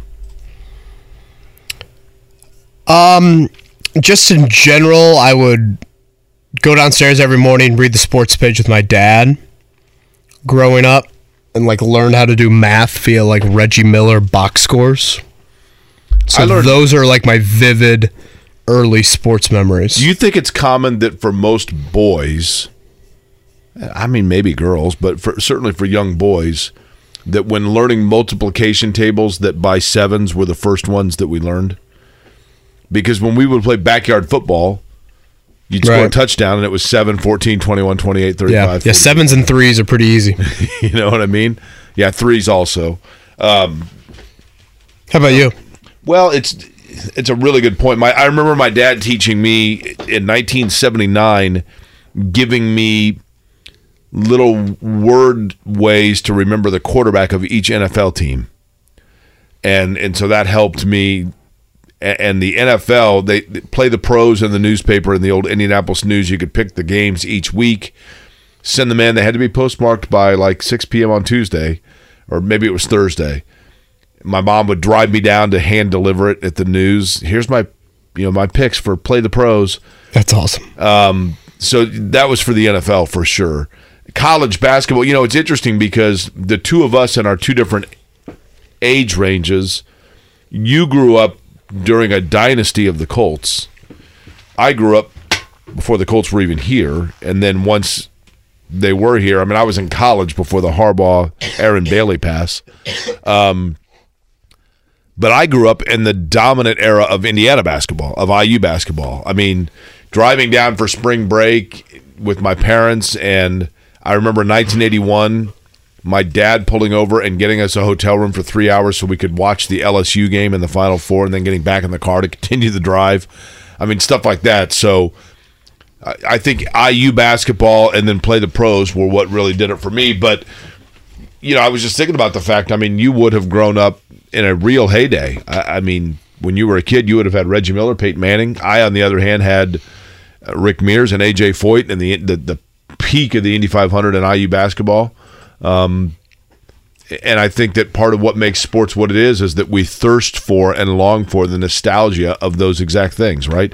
Probably part of why you love Bennedict Mathurin is because you look forward to seven or eight years from now when he is a 29, 30 year old guy going over the, with your phone, obviously, the previous night's stats with your son, right? When he's eight or nine years old. Yeah. I was talking to my brother in law the other day, and he said that the morning routine with him and his six year old right now is the six year old hops into bed with him in the morning, and they do one of two things. One, they look over the scores from the night before, probably do both actually, and they play Wordle. Yeah. Have you seen, uh, by the way, uh, do you know what Factle is? No. F A C T L E. It's by the same people that do Wordle. There is also Sports Factle. So, like yesterday, I did Sports Factle, and it just says uh, it has a list of like 25 names, and it says one through six, the top scores in the 1990, 1990s in the NBA, and you got to put them in the Oh, they used order. to have one of those And like it- big lists. I'm trying to think. Mark, do you remember what that website was? She had like these top 25 lists. I feel like we were really, really popular. Yeah, I don't remember which with what that my kind of age range. Oh, you, you you probably eat that stuff up, Jake. Oh, it's great. Yeah, it's great. You get too much time on your hands, is what I just heard. What am I sticks? Factle, Wordle. No wonder he overslept. Yeah. Actually, one of the too much too much time in your hands. Factle the other day was uh, put in order the top five, top ten hits of Styx, and that was one of them. Paradise Theater. Thank you. you guys have no idea what I'm talking about. I've way over my head. Sporcle. Thank you, Scotty Hunt. Yeah, Sporcle. You ever heard of that? Sporcle. That was like the top. You It's know, like something that fertilizes your yard. name the top 25. You know, number one draft picks. Right. Name the top 25 leading rushers in the NFL from 1980 and beyond. Yeah. Uh, all right, nine o'clock hour coming up. Again, Rick Bozich going to join us. We'll get a little bit Louisville side of things on the Jeff Brohm hire. Kevin and Query will probably push the pop quiz to the end of the show. Jake Life is so much more than a diagnosis. It's about sharing time with those you love, hanging with friends who lift you up, and experiencing all those moments that bring you joy. All hits, no skips. Learn more about Kisqali Ribociclib 200 milligrams at kisqali.com and talk to your doctor to see if Kisqali is right for you. So long live singing to the oldies, jamming out to something new, and everything in between. Shout out to our coworker John Herrick. He was in the big chair last night for Don Fisher. down in Bloomington. Don getting uh, the, what are the Chris, Chris Schenkel Award? Is that right? Out in Vegas, Correct. Correct. Which is quite the award um, in the radio world. So he was out in Vegas, and they actually mentioned this on the broadcast last night. They basically told Don, just stay out there. IU plays Arizona coming up uh, Saturday night from Vegas. And so John Herrick, who works for our sister station WIBC, you've heard him fill in before on these airwaves. He got to uh, call his first IU men's basketball game. Did a game. good job. I heard um, bits and pieces of it uh, when I was in the car and was listening to the game. Did a good job. So, and that's, I mean, it, That had to be awesome. I quite mean, the experience. Yeah, I mean, that's a pretty awesome honor and responsibility. Yeah. Um, so again, Indiana wins last night. Trayce Jackson Davis with a triple double. Need more from Xavier Johnson. He is uh, again bad Lance, good Lance, bad X, Exactly right, good X. It's been bad X lately, and if you get bad X versus Arizona, especially if Jalen Hood Schifino is going to continue to miss time, uh, you're not going to win out there. Pardon my naivete. What exactly is the reason for Jalen Hood Schifino's absence? Back. He's. I, I saw that Jalen Hood Schifino and Trayce Jackson Davis, um, both signed NIL deals with Adidas. Now, for how much or for what that entails, I don't know. But they they were basically modeling Adidas, the latest Adidas clothing. How would that have worked if IU was in Nike school? They would be doing it for Nike. See, this is this is how this all works. And this all goes back to and, and I mean there are exceptions to everything, but in, in general, I think this happens a lot. And I have no idea if this is the case going back with these two players. But it's very crafty in this shoe game between Nike, Adidas, and then Under Armour. And what you typically see is there is we'll just say Mark Dykton, okay? So Mark Dykton is a promising up and coming 8th grade basketball talent. And the ages are getting younger and younger when you're starting to see this. But so Mark Dykton plays for my AAU team as an 8th grader and he's on the radar as the number 1 point guard in his class. So Adidas or Nike or Under Armour comes to me and says, "Hey, Jake, we know that you are running the um, indie fan AAU team, and you've got this guy Mark Dykton. He's a really good player. We want to sponsor your team." So they give me eighty thousand dollars to run my AAU program and travel Mark and his friends all over the country in AAU tournaments and whatever else, and we do that. And then after now Mark is a sophomore in high school, and they come to me and they go, "Hey, we've been giving you eighty grand a year. I mean, these numbers are probably ridiculous, but you get what I'm saying. Um, over the last three years to sponsor Mark's AAU team, uh, we- we're not overly concerned with where all that money went. But I assume now that Mark is going to be playing for an Adidas school in college, right? And so when Mark comes out with his list on the day of the hat selections, he's choosing between Indiana and Kansas and Louisville because they are all Adidas schools and I as the AAU coach am facilitating towards where he's going to go because Adidas has been giving me and his program a lot of money to travel around and play in all these tournaments.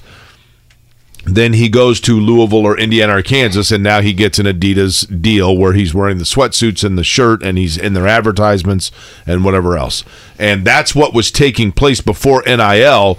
That's how this all was kind of taking place. Nike was, uh, you know, that whole investigation with Adidas and Nike and everything else, and nothing really ever came of it.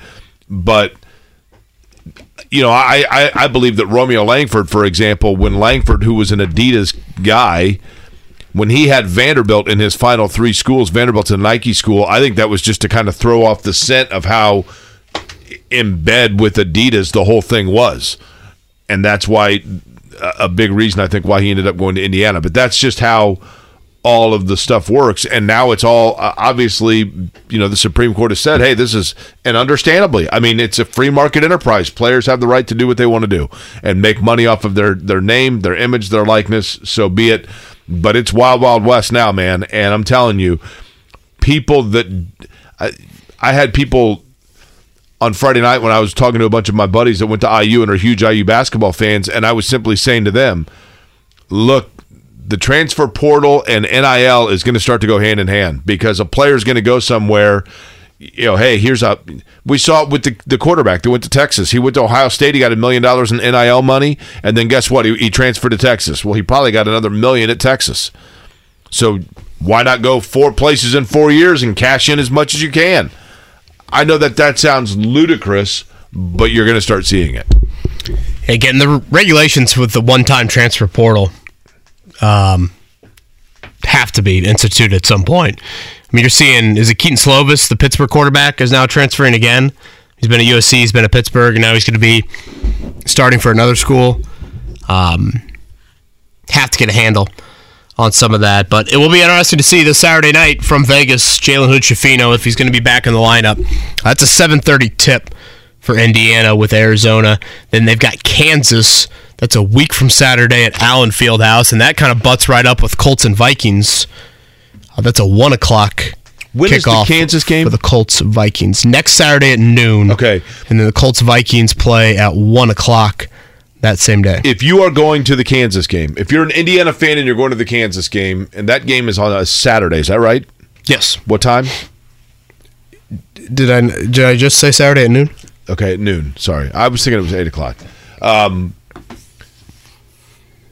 if you ha- if you're going to that game and you're going to go in on Friday or or you're going to stay on Saturday, whatever it might be, um, if you've never been to Lawrence and you've never been to KU, Allen Fieldhouse is super cool, but you need to, if you can. Lawrence is basically to Kansas City what Bloomington is to Indianapolis. It's 55 minutes away, essentially. This is a fabulous time of year if you are in the Kansas City area to go to the plaza in Mission Hills area of Kansas City, which is kind of like their Meridian Kessler, um, but it's more like their Mass Ave. I mean, it's fabulous shopping. It has the second highest number of fountains in the world next to, I think it's Venice. Um, Wow. It's a gorgeous area. It's very cool. In Christmas time, it is magical in Kansas City. Very underrated city. But if you're in Lawrence, you've got to go to um, either the Wheel or uh, the Bull, also known as Bullwinkles. Those are the two like bars that are that would be cool places to go before or after the game and watching KU. But that would be a cool place to go to watch IU to play in Allen Fieldhouse would be pretty. Awesome. I was there when Jacque Vaughn hit a shot right in Todd Leary's eye to defeat Indiana after a magnificent Damon Bailey performance, and it was great. It's a great atmosphere. It's a great arena. It's like going to Hinkle. It's cool. Yeah, I'm really looking forward to that. Um, so it'll be neutral floor for Indiana this Saturday, and then next Saturday at Lawrence, Purdue will have Davidson next Saturday.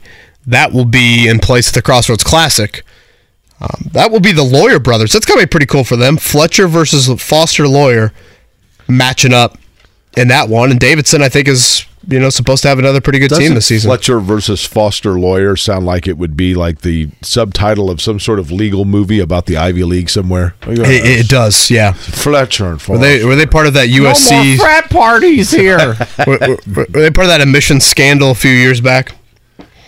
Speaking of admission scandals, by the way, I looked up last night of the four college. This is you talking about too much time on my hands, Mark. Of the four universities that are in the college football playoff, which one has the most strict academic admission standards upon applicants? Would you like to guess? The the of the four schools: TCU, Georgia, Ohio State, Michigan. Which one has the fewest? Which one has the the toughest acceptance rate among applicants? Twenty-one point six percent of applicants were admitted. I guess Michigan or TCU. Michigan is correct. TCU is second. Georgia is third, and then by far the least selective Ohio State. Ohio State was like sixty-four percent acceptance rate.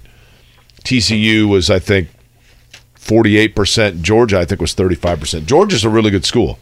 So did you look that up, or did you like find that somewhere? That now, now, what would the difference be? Well, there's a big difference. Well, I'm walking down the street and it, it was on a sheet. Of You might have seen that on like a tweet or something like that. No, I looked it up. You are a huge nerd. That's what I thought. I was thinking this with Purdue. Like, who the hell's coaching Purdue in their bowl game? In their bowl game? Yeah, I mean, aren't like all the assistants leaving for Louisville? Well, Brian Brohm, right? Right. I mean, you need more than one coach. Oh, in terms of the assistants, Like, if they're all leaving for Louisville, it's not like the new staff is I going would say Aidan O'Connell, but we don't even know if he's going to be there, right? It's not like the new staff is all of a sudden going to be like, oh, yeah, let's, uh, you guys let us know what the old system was like and we can run that stuff. I just think college sports, particularly college football, has a ways to go in figuring out their calendar. I mean, the early signing period, as Alan Karpick pointed out to us a little bit earlier, that's coming up here in a week. So Purdue is in this awkward dilemma of you can't really have like a long, lengthy interview process. In an ideal world, you would make a decision here in the next probably 48 hours because you then need to assemble a new staff for the new head coach. That new coach and the staff then needs to reach out to the current recruits of Purdue. And then those recruits have what? A handful of days to figure out if they've got a scholarship at Louisville, if they've got a scholarship at Purdue, or if they need to ride this out until the February signing period, which by then your scholarship could go to another transfer You portal know, guy. the, the Star had an interesting article about the recruits for Purdue and you know, A lot what of happens Indianapolis right? area guys. Totally, one from North Central, a couple from Carmel, Two Cathedral I- guys. I, I mean, Kevin, if you are, and I get it. I mean, if you're a college football player recruit, are you signing up to play for the coach or the school? It's a little of both, probably, right? Right. They obviously tell you not to do the coach, but it's a big part of it. That, which which let me offer this one other tidbit that has nothing to do with sports, but I have always felt this way, and it kind of has to do with the recruiting thing.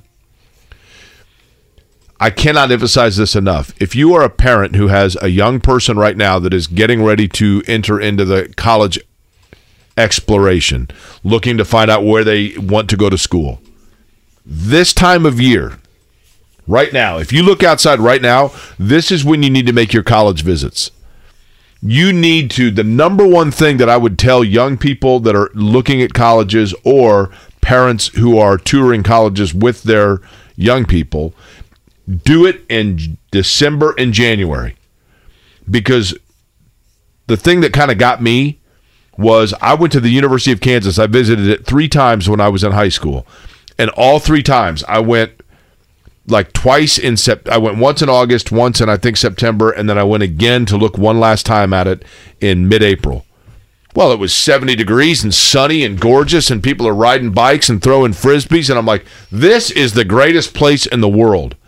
But the reality is, college, when you are at most schools, unless you're going to a warm weather climate, at most schools, the doldrums of November, December, January, when finals and midterms are happening and whatever else, and it's like this outside, that's when you get that the real challenge of getting yourself motivated, getting going, getting homesick, overcoming that kind of that depression You could set in when it's like this outside. If you are comfortable touring a campus and you feel at home on that school's grounds when it's like this outside, that's where you need to go to school because you th- everything else is gravy after that. And I think that for myself, when I com- not committed, but when I chose the University of Kansas, I was putting too much emphasis in what I thought of the school, like athletically and socially. I'm picturing you doing a hat thing when you committed to Kansas. I walked down into my parents' living room and said, "I'm going to go to Kansas," and they thought I was going to go to Alabama, and they're like, "Okay." Did you fake the Alabama hat, like kind of try and put that on, and then I put go it on, with a rock chalk? off, and yeah, that's right. Um, and my parents were thinking to themselves, "Well, whichever one you're Yeah. going to be, you're, He'll be back here on the Washington Township very you shortly. are a boomerang, Jake. It doesn't matter whether you're returning from Lawrence or Tuscaloosa, but um, but at any rate, I, I I do wonder if some of these recruits that we're talking about are not committing too much to the coach or the offense as opposed to just the school in general. And I totally get it. I mean, I totally understand if you're going to play football somewhere, you want to go where you think you're going to play the most. Yeah, you want a human connection, right? So that's a big part of it. But uh, you got to get a handle on it. It's just it's insane for Purdue is in a horrific situation with their own football team right now and the future of their football program from the recruiting calendar sense. I don't want to act like I mean Purdue's obviously Jeff Brohm's got them on pretty good ground, but you're just in this massive scramble mode. Who's coaching your team in the bowl game? How do you protect players on your own roster. Jeff Brohm right now has a free, what, 24, 48 hour, we'll see how long it grows. He's got a free period, Jake, to say to Brady Allen and Devin Mockobee, come on down to Louisville. You don't know who your next coach is going to be. Right. And it's just a it's it, it's a shame that's gotten to this point where I feel like there's just zero structure involved. And again, for a program like Purdue, just had one of their best seasons in decades, and they have so much uncertainty with their bowl, with their recruits, all of it. I wonder when. I mean, the other thing in terms of the hiring of a replacement for Jeff Brohm that we talked about, Kevin, but does Purdue need to? Purdue has one advantage here. Maybe only one, but they have one. And that is, you know, they're they're the first one looking for a coach. They get first dibs, right? Uh, of guys that are going to be available, or guy, I mean, well, Wisconsin, Nebraska. Well, Nebraska's already filled theirs, I guess, but yeah, yeah, and, and Wisconsin, and Wisconsin did too, but yeah. Um, but I'm just saying, like in the next month, you're going to have jobs starting opening up and whatever else. I mean, they're they're kind of ahead, so maybe not first, but they're ahead of the curve a little bit. But I don't know. I feel like if you're going to fire your head coach, you've already done it by now. Do teams really wait, or do programs wait till after the bowl game to fire their head coach? Well, or coaches. I feel like the domino game is played out. You think so? I mean, unless you have some surprise. I mean, at this point, Brian Kelly was already at LSU, and Marcus Freeman is already at Notre Dame. I mean, this is this has turned into now late in the process, Jake. Is Marcus Freeman, by the way? I mean, it's only been one year. I realize.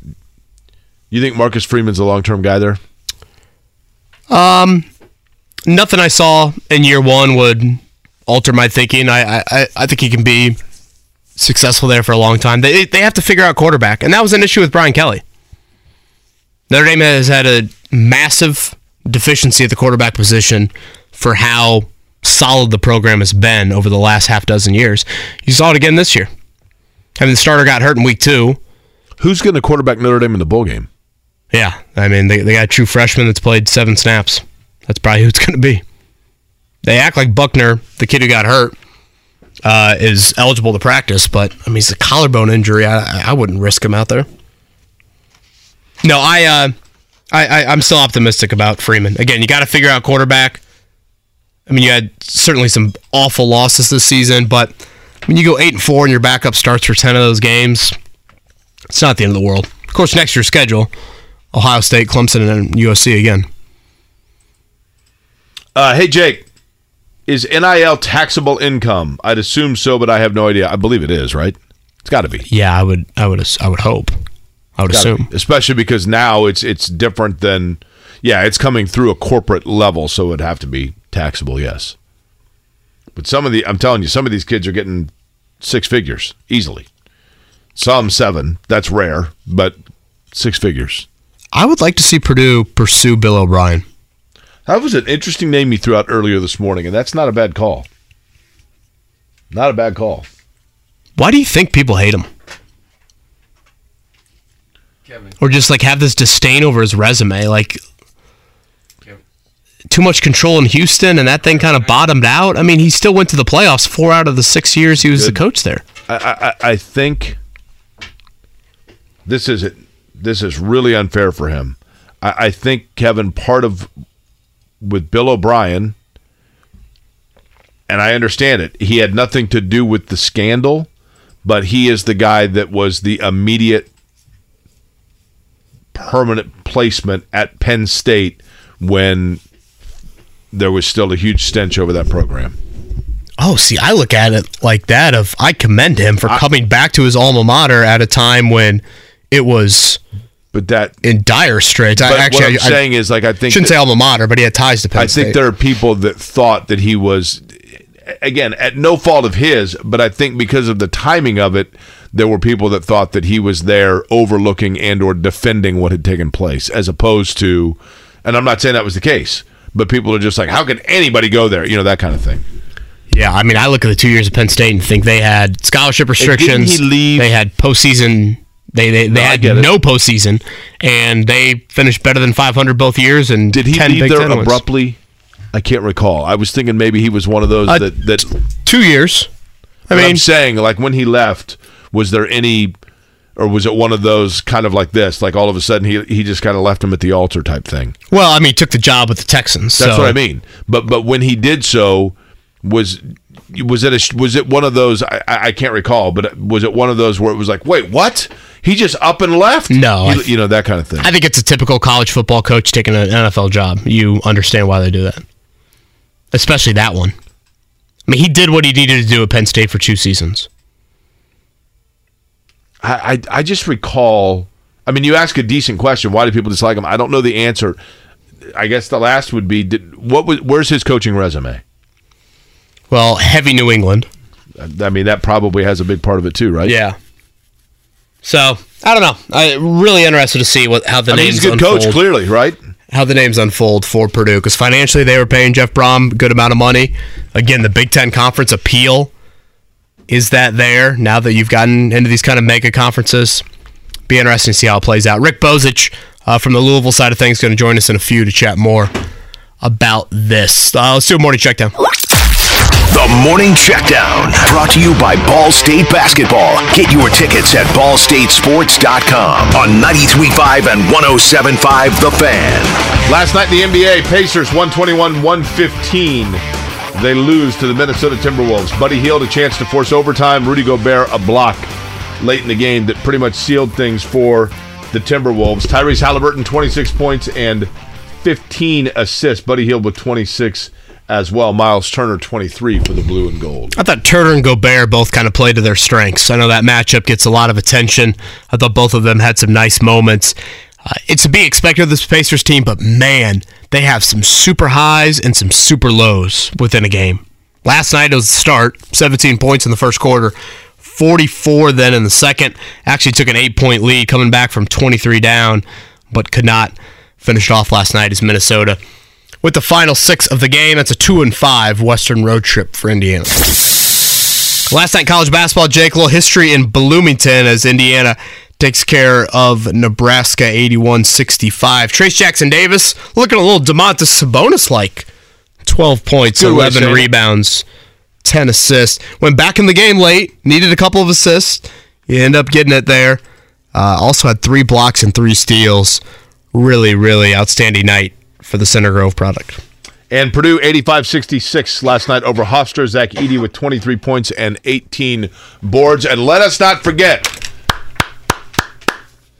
Bounce back for the Irish. Please do any actually- other game but the Irish. Just I was so going going to say, let us not forget that uh, Tage Thompson had five goals last night for the Buffalo Ah, Sabres in their 9-4 win over the Columbus Blue Jackets. I think we can move on now. Five goals. Mark, you're not a Notre Dame basketball fan. No, There's not sorry. many of us. We could use some. Well, then that shouldn't surprise you that I'm not a fan. Notre Dame Marquette Sunday, big one there. That- That's an old rivalry, right? Did you watch some Notre Dame Marquette back in the day, Jake? Yeah, I think, like, I mean, the Digger Phelps, Al McGuire days. Sure. there's some- yeah, I, I could see that. A little bit of history there. Catholic schools. That should be a good one on Sunday tonight. Thursday night football, Raiders and Rams. It sounds like Baker Mayfield might be the starting quarterback. John Wolford, a little banged up for the Rams. We know Matthew Stafford is out. They don't have Cooper Kupp. They don't have Aaron Donald. That line, six and a half last I saw, mm-hmm. Mark. Yep. So they're not going with Bryce Perkins. That's their other quarterback. Yeah, I don't. Because didn't McVay say at one point they're kind of kind of have a package in for Bryce Perkins? Yeah. I don't know. It'll be weird. I mean, Baker Mayfield, like what? First off, he's that's an upgrade though to the, to move to that stadium and live in it, right? Oh, for sure. He's the third stringer for Carolina. that he didn't get to move into the stadium in Carolina.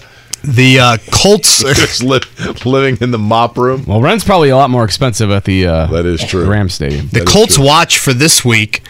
Uh, the Rams are three and nine. That pick goes to Detroit. So you want the Rams, I would think, to win, right? Try to get them to move down a little Yeah. bit. The Raiders have five wins, so they're already behind you. Another Colts watch for this weekend draft order. You want Jacksonville to beat Tennessee. You want Carolina to beat Seattle, and you want Arizona to beat New England. I don't think Jacksonville it matters though, right? Because they're not going to draft a quarterback. No, but I just think moving up within the draft order. They need to be. If the Colts want to take a franchise quarterback, they need to organically be where top seven, probably. It's more about who's in front of them, right? Yeah, probably in that range, and then hope the Bears win a trade, right? Cheer for the mm-hmm. Bears to lose, but they're on they're on their bye week too, Mark.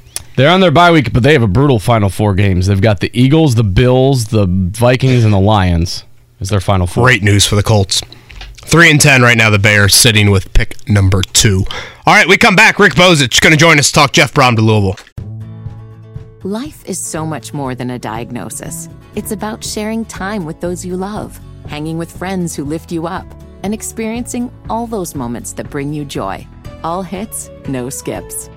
Learn more about Kisqali Ribociclib 200 milligrams at kisqali.com and talk to your doctor to see if Kisqali is right for you. So long live singing to the oldies, jamming out to something new, and everything in between. Quite frankly, when you talk about sports in the city of Louisville, basically the order goes like Secretariat, Muhammad Ali, not even in that order, probably Muhammad Ali, Secretariat, Rick Bozich in terms of sports pillars down in Derby City. Rick joins us on the program, is kind enough to do so. He is, of course, um, been a long time, long time sports writer in Louisville, WDRB.com, where you can read his work now. And he joins us on the Payless Liquors hotline. Rick, I'll begin with this right out of the box. From the Purdue side of things, I think this seemed like an inevitability at some point that Jeff Brohm was going to end up at Louisville. Did it always seem that way as well from the Louisville side that as soon as there was an opening, the timing was now going to be such that Jeff Brohm was the guy? Absolutely. Um, I think the only thing that was surprising was that, it happened this year. And I'll say that in terms of after Scott Satterfield um, kind of turned the season around this year, Louisville started two and three, then they won five of six. Um, I think people thought that he'd done enough to keep his job, but I think we sort of miscalculated losing the Kentucky game again. Um, I think what happened was he talked to the athletic director and wanted a couple more years on his contract and maybe a raise, and was told no. And he was able to find a way out uh, to another Power Five five job. And once he went to Cincinnati, I think we all knew what was going to happen. Rick, can you explain how the Brohms are viewed in the city of Louisville? Oh, it's the first family of football. I mean, there's no doubt about it. I moved here in 1978. Uh, I met Oscar, actually, the dad, because he worked for the same company I worked for. I worked for the newspaper. He worked for uh, the Bingham's owned like four or five different businesses. He was an accountant for the radio and TV station. He was a former star football player at Flaget High School, which is the same school that Paul Hornung and Howard Schnellenberger played at. And then his brother Greg, his son Greg, Jeff's older brother, uh, was a wide receiver at Trinity who was a marginal, probably D1 athlete, and Schnellenberger was smart enough to offer him a scholarship, and Kentucky didn't. Uh, he came to Louisville a year ahead of Jeff, and then Jeff, uh, as I've written about many times, turned down Notre Dame, turned down Ohio State, turned down Tennessee, and came to play for Louisville when Louisville was playing in a minor league baseball stadium, and all they had was the dream of Howard Schnellenberger talking about Louisville football program being something. Uh, so he's been all in on Louisville football for many, many years. And then obviously, you know, more than a decade later, younger brother Brian came along. He coached him. They won the Orange Bowl, and he was a coach here. And the Brohm family DNA is strong at Trinity High School, which is the number one high school power here in town, and at the University of Louisville. Plus, Jeff also coached uh, a short-lived arena football team here. So yeah, they're they're they're the family of football in Louisville. Again, Rick Bozich is with us, WDRB down there, um, WDRB.com down there in Louisville. And he wrote earlier this week that it was time for Louisville to make that call and bring Jeff Brohm home. They indeed did that. Uh, Rick, from what you know about the Purdue job, because obviously you cover Indiana a decent amount and and, right. and have an right. understanding of the Big Ten Conference, just like in a vacuum, what's the better football coaching job, Purdue or Louisville? Well, I mean, I actually grew up in Gary, so I was around a lot of Purdue oh, people. Nice. I'd say in, in, a, in a vacuum, without the connections, um, you know, I'd have to say Purdue uh, because it's in the Big Ten, and moving forward uh, with the Big Ten um, vision of expanding the conference, the Big Ten network revenue money. You know, the, it's like SEC, Big Ten, ACC is is a notch below. But this is an unusual situation. It, it, you know, it, Jeff Brohm's not going to leave Purdue to go to Wake Forest, to go to NC State, to go to Pittsburgh, to go to you know Virginia Tech he's only going to leave to go to Louisville. Uh, and so, you know, I, I get what you're saying. I, I'm with you. I mean, Purdue is, it's not, you know, an ideal job because we all know what the challenges are at Purdue. You're in a, in a league where Ohio State, Michigan, Penn State, uh, probably Wisconsin have more going for it than Purdue does. But the Big Ten has more cachet than, than the ACC. But for Jeff Brohm, this was a better job. Rick, there might not be any way to know this, I guess. So my apologies if it's unfair to ask you at this time. But do you have an idea yet, or has there been any inkling as to when Jeff Brohm arrives, how much of West Lafayette he brings with him? And by that I mean staff and roster. I don't know about roster. I really don't because with the transfer portal, I mean anything's in play. I, I haven't heard um, anything about that. In fact, we haven't got to talk to him yet. He's going to be introduced, I think, later today. Um, I would. I mean, I'm sure Greg will be coming. I would think Brian will come. I know he's going to coach the team through. He's the interim coach for the bowl game, correct? But I, Yeah. I, I, I'm pretty sure he's interested in the job, but I didn't see his name listed in the West Lafayette paper as one of the candidates, and I doubt Purdue uh, would go with the guy with no head coaching experience. Then after that, there's a lot of guys on that staff with local connections. I mean, David Elson was a coach at Western Kentucky. Um, Garrick McGee coached here before with Jeff Brohm. He's the receivers coach. Ron English was a, a coach here at Louisville under Steve Kragthorpe when Jeff was here. Uh, there's a, there's a Ryan Wallace. His dad, just the head coach at St. Xavier, uh, which is along with Trinity. They're the two football dominant programs in town. He's a Bowling Green, Kentucky native. I would think he would come. So I would think there'd be a a pretty large pool of those guys coming, and um, but I don't know for sure. I've, I haven't I haven't been able to get to Jeff, and I've just heard stuff on the periphery. Again, Rick Bozich with us, WDRB.com down in Louisville. Rick, how would you kind of characterize where Louisville's at NIL wise compared to maybe others in the ACC or others in the Midwest? I think they're ahead of the game. Uh, Louisville's football's recruiting under Scott Satterfield was bad for the first three years, and I think he was told last year when he almost got fired um, that he needed to change. And they invested more in the recruiting office. They brought a couple of guys in to take care of the NIL stuff. Um, and for a good while, until the last week, they had a top 25 recruiting class lined up. Now, the, they had a running back yesterday from Texas who decommitted and quickly committed to Texas A&M. But they have a bunch of kids coming from California, and I think one of the first things Jeff Brohm's going to do after he gets here is go to California and try and tie that class down. Uh, and their NIL um, um, program is very strong. And the, what you have to remember is Louisville is a big town with no pro sports. And the success of Louisville basketball and the success of Louisville football is very important to people in this town. And I think they figured out that you know they have to get in the game NIL wise, and I think they're, they've I think they're ahead of most programs doing that. Rick, can you possibly fathom? You've been in Louisville a long time. You've covered sports down there, you know, a long time. Can you possibly fathom if you go back 25 years ago, if I'd walk up to you and say, you know, the day's going to come where you're going to be doing a sports radio interview in Indianapolis, not because of the basketball team, but because your football program is going to be plucking away the coach at Purdue, and the basketball program is going to be 0 and 8. I mean, what in the world is going on with Louisville basketball? No, I couldn't fathom that, and that funny you say that because every time I walk into the KFC Yum Center, and I've gone to every home game, every exhibition game, and every scrimmage this year because, in part, I wanted to be there for Kenny Payne's first win. Uh, I walk in with Jerry Eaves, who's a former Louisville basketball player on the 1980 championship team, and a couple other media people, and we look around, and there's five or six thousand people in a twenty thousand seat facility, which is NBA quality facility, and look around and say, "Can't believe this is Louisville basketball." But you know, it's it didn't get this way overnight. This has been a five year process, and um, I'm not sure if they've touched bottom yet, but because they're probably going to lose the next two and get to zero and ten. But it's uh, it's been yeah, it's beyond belief. I mean, unbelievable. Is, I, is it Kenny Payne or did he walk into? Was Chris Mack old Mother Hubbard and he left the cupboard empty? I mean, what what, what the hell happened? Uh, the cupboard's pretty empty. Um, they don't have very good personnel. I don't think they've made the best use of the personnel they do have.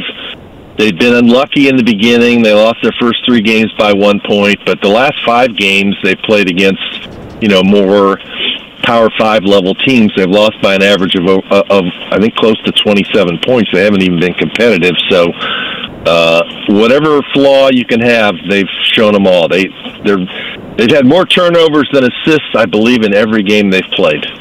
Gosh, that's not good. So Florida A and M is that what we're looking? Is that we're we circling the calendar for that one a week from Saturday? This is the first win. Florida A and M, yeah, that's the same day. Louisville actually plays Cincinnati in Fenway Park in the bowl game when they go against Satterfield's old team against his new team. It's the same day, so that's So a week from let's- Saturday. The city will be on tilt. yeah, they'll be let's add carrying. Kenny Payne down Fourth Street after that Let's win. add into that like 25 years ago. Hey, listen, the day's going to come where 0 and 10 Louisville's going to get their first basketball win when the football team's playing a bowl game in Fenway Park. and their coach is now coaching the other team. I mean, I mean my goodness. I mean, yeah, I mean, you guys have followed what's going on. I mean, this place has been like a reality TV show for like the last seven or eight years. It's it's always something outrageous happening in this town. Always. Rick, you you were all over it earlier this week. Uh, as Jake said, tons and tons of history. I know our paths haven't crossed for about a decade, but always remember you down there when I was at IU, covering Tom Crean's early years. So good to hear your voice again, and uh, appreciate the insight. All right, anytime, guys. Thanks for having me. That's Rick Bozich right there on the Payless Liquors hotline. Man, and I like Louisville Five to six thousand in the Yum Center. That's sad. That is crazy. It's really sad. I mean, I, I always like Louisville. It's a great city, by the way. Great city. Pop Great quiz city. next. Pop quiz next. You got a question? I got four of them. All right. Uh, yeah, I got one. All right, give us a call 317 239 1070. Have you st- Life is so much more than a diagnosis. It's about sharing time with those you love, hanging with friends who lift you up, and experiencing all those moments that bring you joy. All hits, no skips. Learn more about Kisqali Ribociclib 200 milligrams at kisqali.com and talk to your doctor to see if Kaskali is right for you. So long live singing to the oldies, jamming out to something new, and everything in between. Can you handle the pressure? Sharpen your pencils. It's time for the pop quiz with Kevin and Query. Brought to you by Jiffy Lube, Indiana's favorite oil change since 1985. All right, it's time for the pop quiz. Combined substitute teacher effort. Yesterday, we almost had a five for fiver.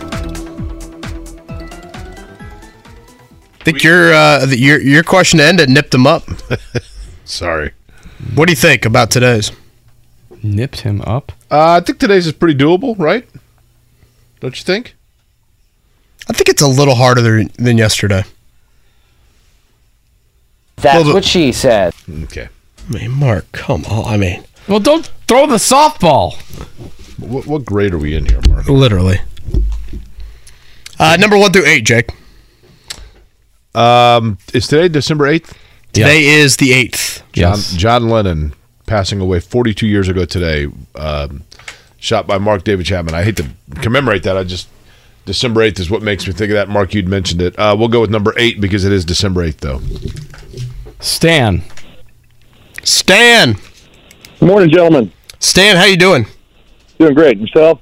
Doing wonderful. Stan, uh, your favorite sports team is who? Oh boy. Well, not many to cheer around here these days. I grew up a Pittsburgh Pirates fan, but they haven't done much in recent history either. So How about your favorite pirate?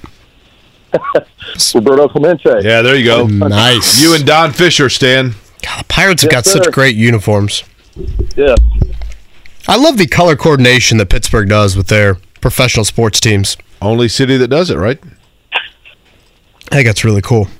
Yeah, I've Um, always appreciate that too. I don't think I have the pop quiz in front of me, Kevin. You want to go with question number one? My gosh. Stan, this is welcome to my life, man. I would say three hours every day, but Jake didn't make it three hours earlier in the week. 245. All right, number one, Stan. The Pacers just wrapped up their seven game Western road trip. How many games did they win? Two games. They were two and five. Yeah. Okay, question number two for you, Stan, and then Kevin's going to take you home. so well prepared. Thanks. No, my phone's frozen up here. Uh, last night, Tyrese Halliburton had 26 points and 15 assists. Who was the last Pacer to log 15 assists in a game where they scored 25 or more points? Was it A. Lance Stephenson, B. It had never been done before, C. Mark Jackson, or D. Michael Williams? Wow. I, I was leaning towards Jackson, but I'm going to say it was never done before. Okay. I don't know if I got a voice I can make it through the pop quiz, but I'll gut it out here. Last night against Nebraska, Trayce Jackson Davis became the third IU men's basketball player with a triple double in a game. Steve Downing was the first. Who was the other Hoosier stand to accomplish that feat? OG Anunoby, Eric Gordon, Mike Woodson, or Juwan Morgan? I'm going to go Juwan Morgan. Okay. Jake, you want me to just, you Well, know, now, here's the thing. Uh, why mess with success? I, I found it. I, I did find it, but now it's it's like not loading. Okay, uh, next question. Computer issues with you. I don't. Pro get it. Bowl voting is currently undergoing. Last season, the Colts had an NFL best seven Pro Bowlers. Which Colt was not a Pro Bowler last year? A. Luke Rhodes. B. Ashton Dulin. C. Kenny Moore. D. Braden Smith. Braden Smith. I can guess how many aren't going to be Pro Bowlers this year. Zero. And to round it out, Stan, the Heisman Trophy winner will be announced on Saturday, and a quarterback will once again win the award. We've got four finalists, they're all QBs. Taking out Reggie Bush's Asterisk Award in 06, who was the last non QB to win the Heisman? Wow. It was a running back, as I recall. Um, Nickname had to do with a choo choo. oh, um, He liked cheese curds. Stan, this man looks like he had some Heinz ketchup in his day. Ron Dayne. Ron Dayne. Great, a great effort by Stan here. I don't. Jake, did you get yours right? Yeah. I don't know if yours is right or not. Well, we'll just have to find out now, won't we? Stand by. Unless your computer crashes. Yeah, I was going to say. I yeah, can't find it. Stan, you're kind of the mercy of Jake's technology. I apologize. Uh, yes, the Pacers indeed won That two games. correct. Out west. Uh, for question number two, Tyrese Halliburton, 26 points, 15 assists. The last Pacer to log a 15 assist game when they scored 25 or more points. It had never been done before. Tyrese Halliburton is the first to do it. No, you got it right. I don't know. I don't you know got what he it right, said. Marc. Follow along. Stan, are you still there? Did you hang up on No, Stan? he's here. He's here. okay. I have him muted. Stan's Oh my still in the running here. What Well, an that's what absolute happens when you don't bleep give your show. Well, answers. pay attention, pal. You just jump to conclusions. Stan's a sharp guy. Then, well, then he went. He did well. Then. I was going to say, he did really well. Yes, Jeez. Stan won for crying out loud. well, now you spoiled the whole damn thing. Juwan Morgan, Steve Downing, Trayce Jackson Davis for IU triple doubles. The Colts, uh, the Colt player that was not a Pro Bowler last year, indeed Braden Smith, and the last non QB to win the Heisman, taking out Reggie, Reggie Bush's asterisk. indeed Ron Dayne. That's a W. That's he won. That's in the upper quartile of winners. We're in the top quartile of that upper quartile. That's rare air. He's the reverse of the Michael Jordan. Even Michael Jordan lost a lot of games. Stan's the Michael Jordan won a lot of games. Yes. Stan won. Stan, congrats, man. That was a great, great performance. You persevered over Jake's technological issues. Did you mute Stan? Yes, he's here. What do you want? He's, Stan, are you still there? he's humble. He's humble in victory. He's he's on hold. Yes. To I gather guess. information. Stan, Stan, where, congratulations. where does this rank on your Mount Rushmore of athletic achievements? uh, probably two or three. Let's, you know, Well, let, let's face it, you're a Pirates upper fan, so of the upper quartile. I'll just say that. Thank You're a Pirates fan, so it's the best thing to happen to you in at least 20 years. A long right? time. Yeah, very long time. Stan, thank you. Stay on the line. Congrats. The guy's a winner. The guy is a winner, flat out winner. Um, Jake, we'll end the show with this. Uh, Steve, uh, active listener of ours, tweeted at us um, yesterday evening saying that uh, he'd appreciate a shout out for uh, Corey Roach tomorrow. Um, Corey is a husband, son, brother, cousin, father of two. Uh, sadly, walked into an ER room three weeks ago, and now he's gone at the age of 47. So I wanted to give a shout out to Corey, and then um, another listener of ours, David, uh, was at the Colts Steelers game on Monday Night Football a couple weeks ago, and unfortunately, his father passed um, at the age of 70.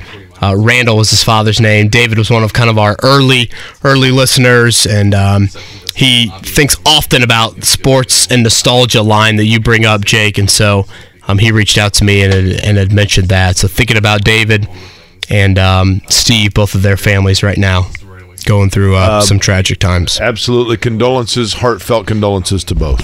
Everybody have a great Thursday, and we'll talk to you tomorrow. Kevin and Query.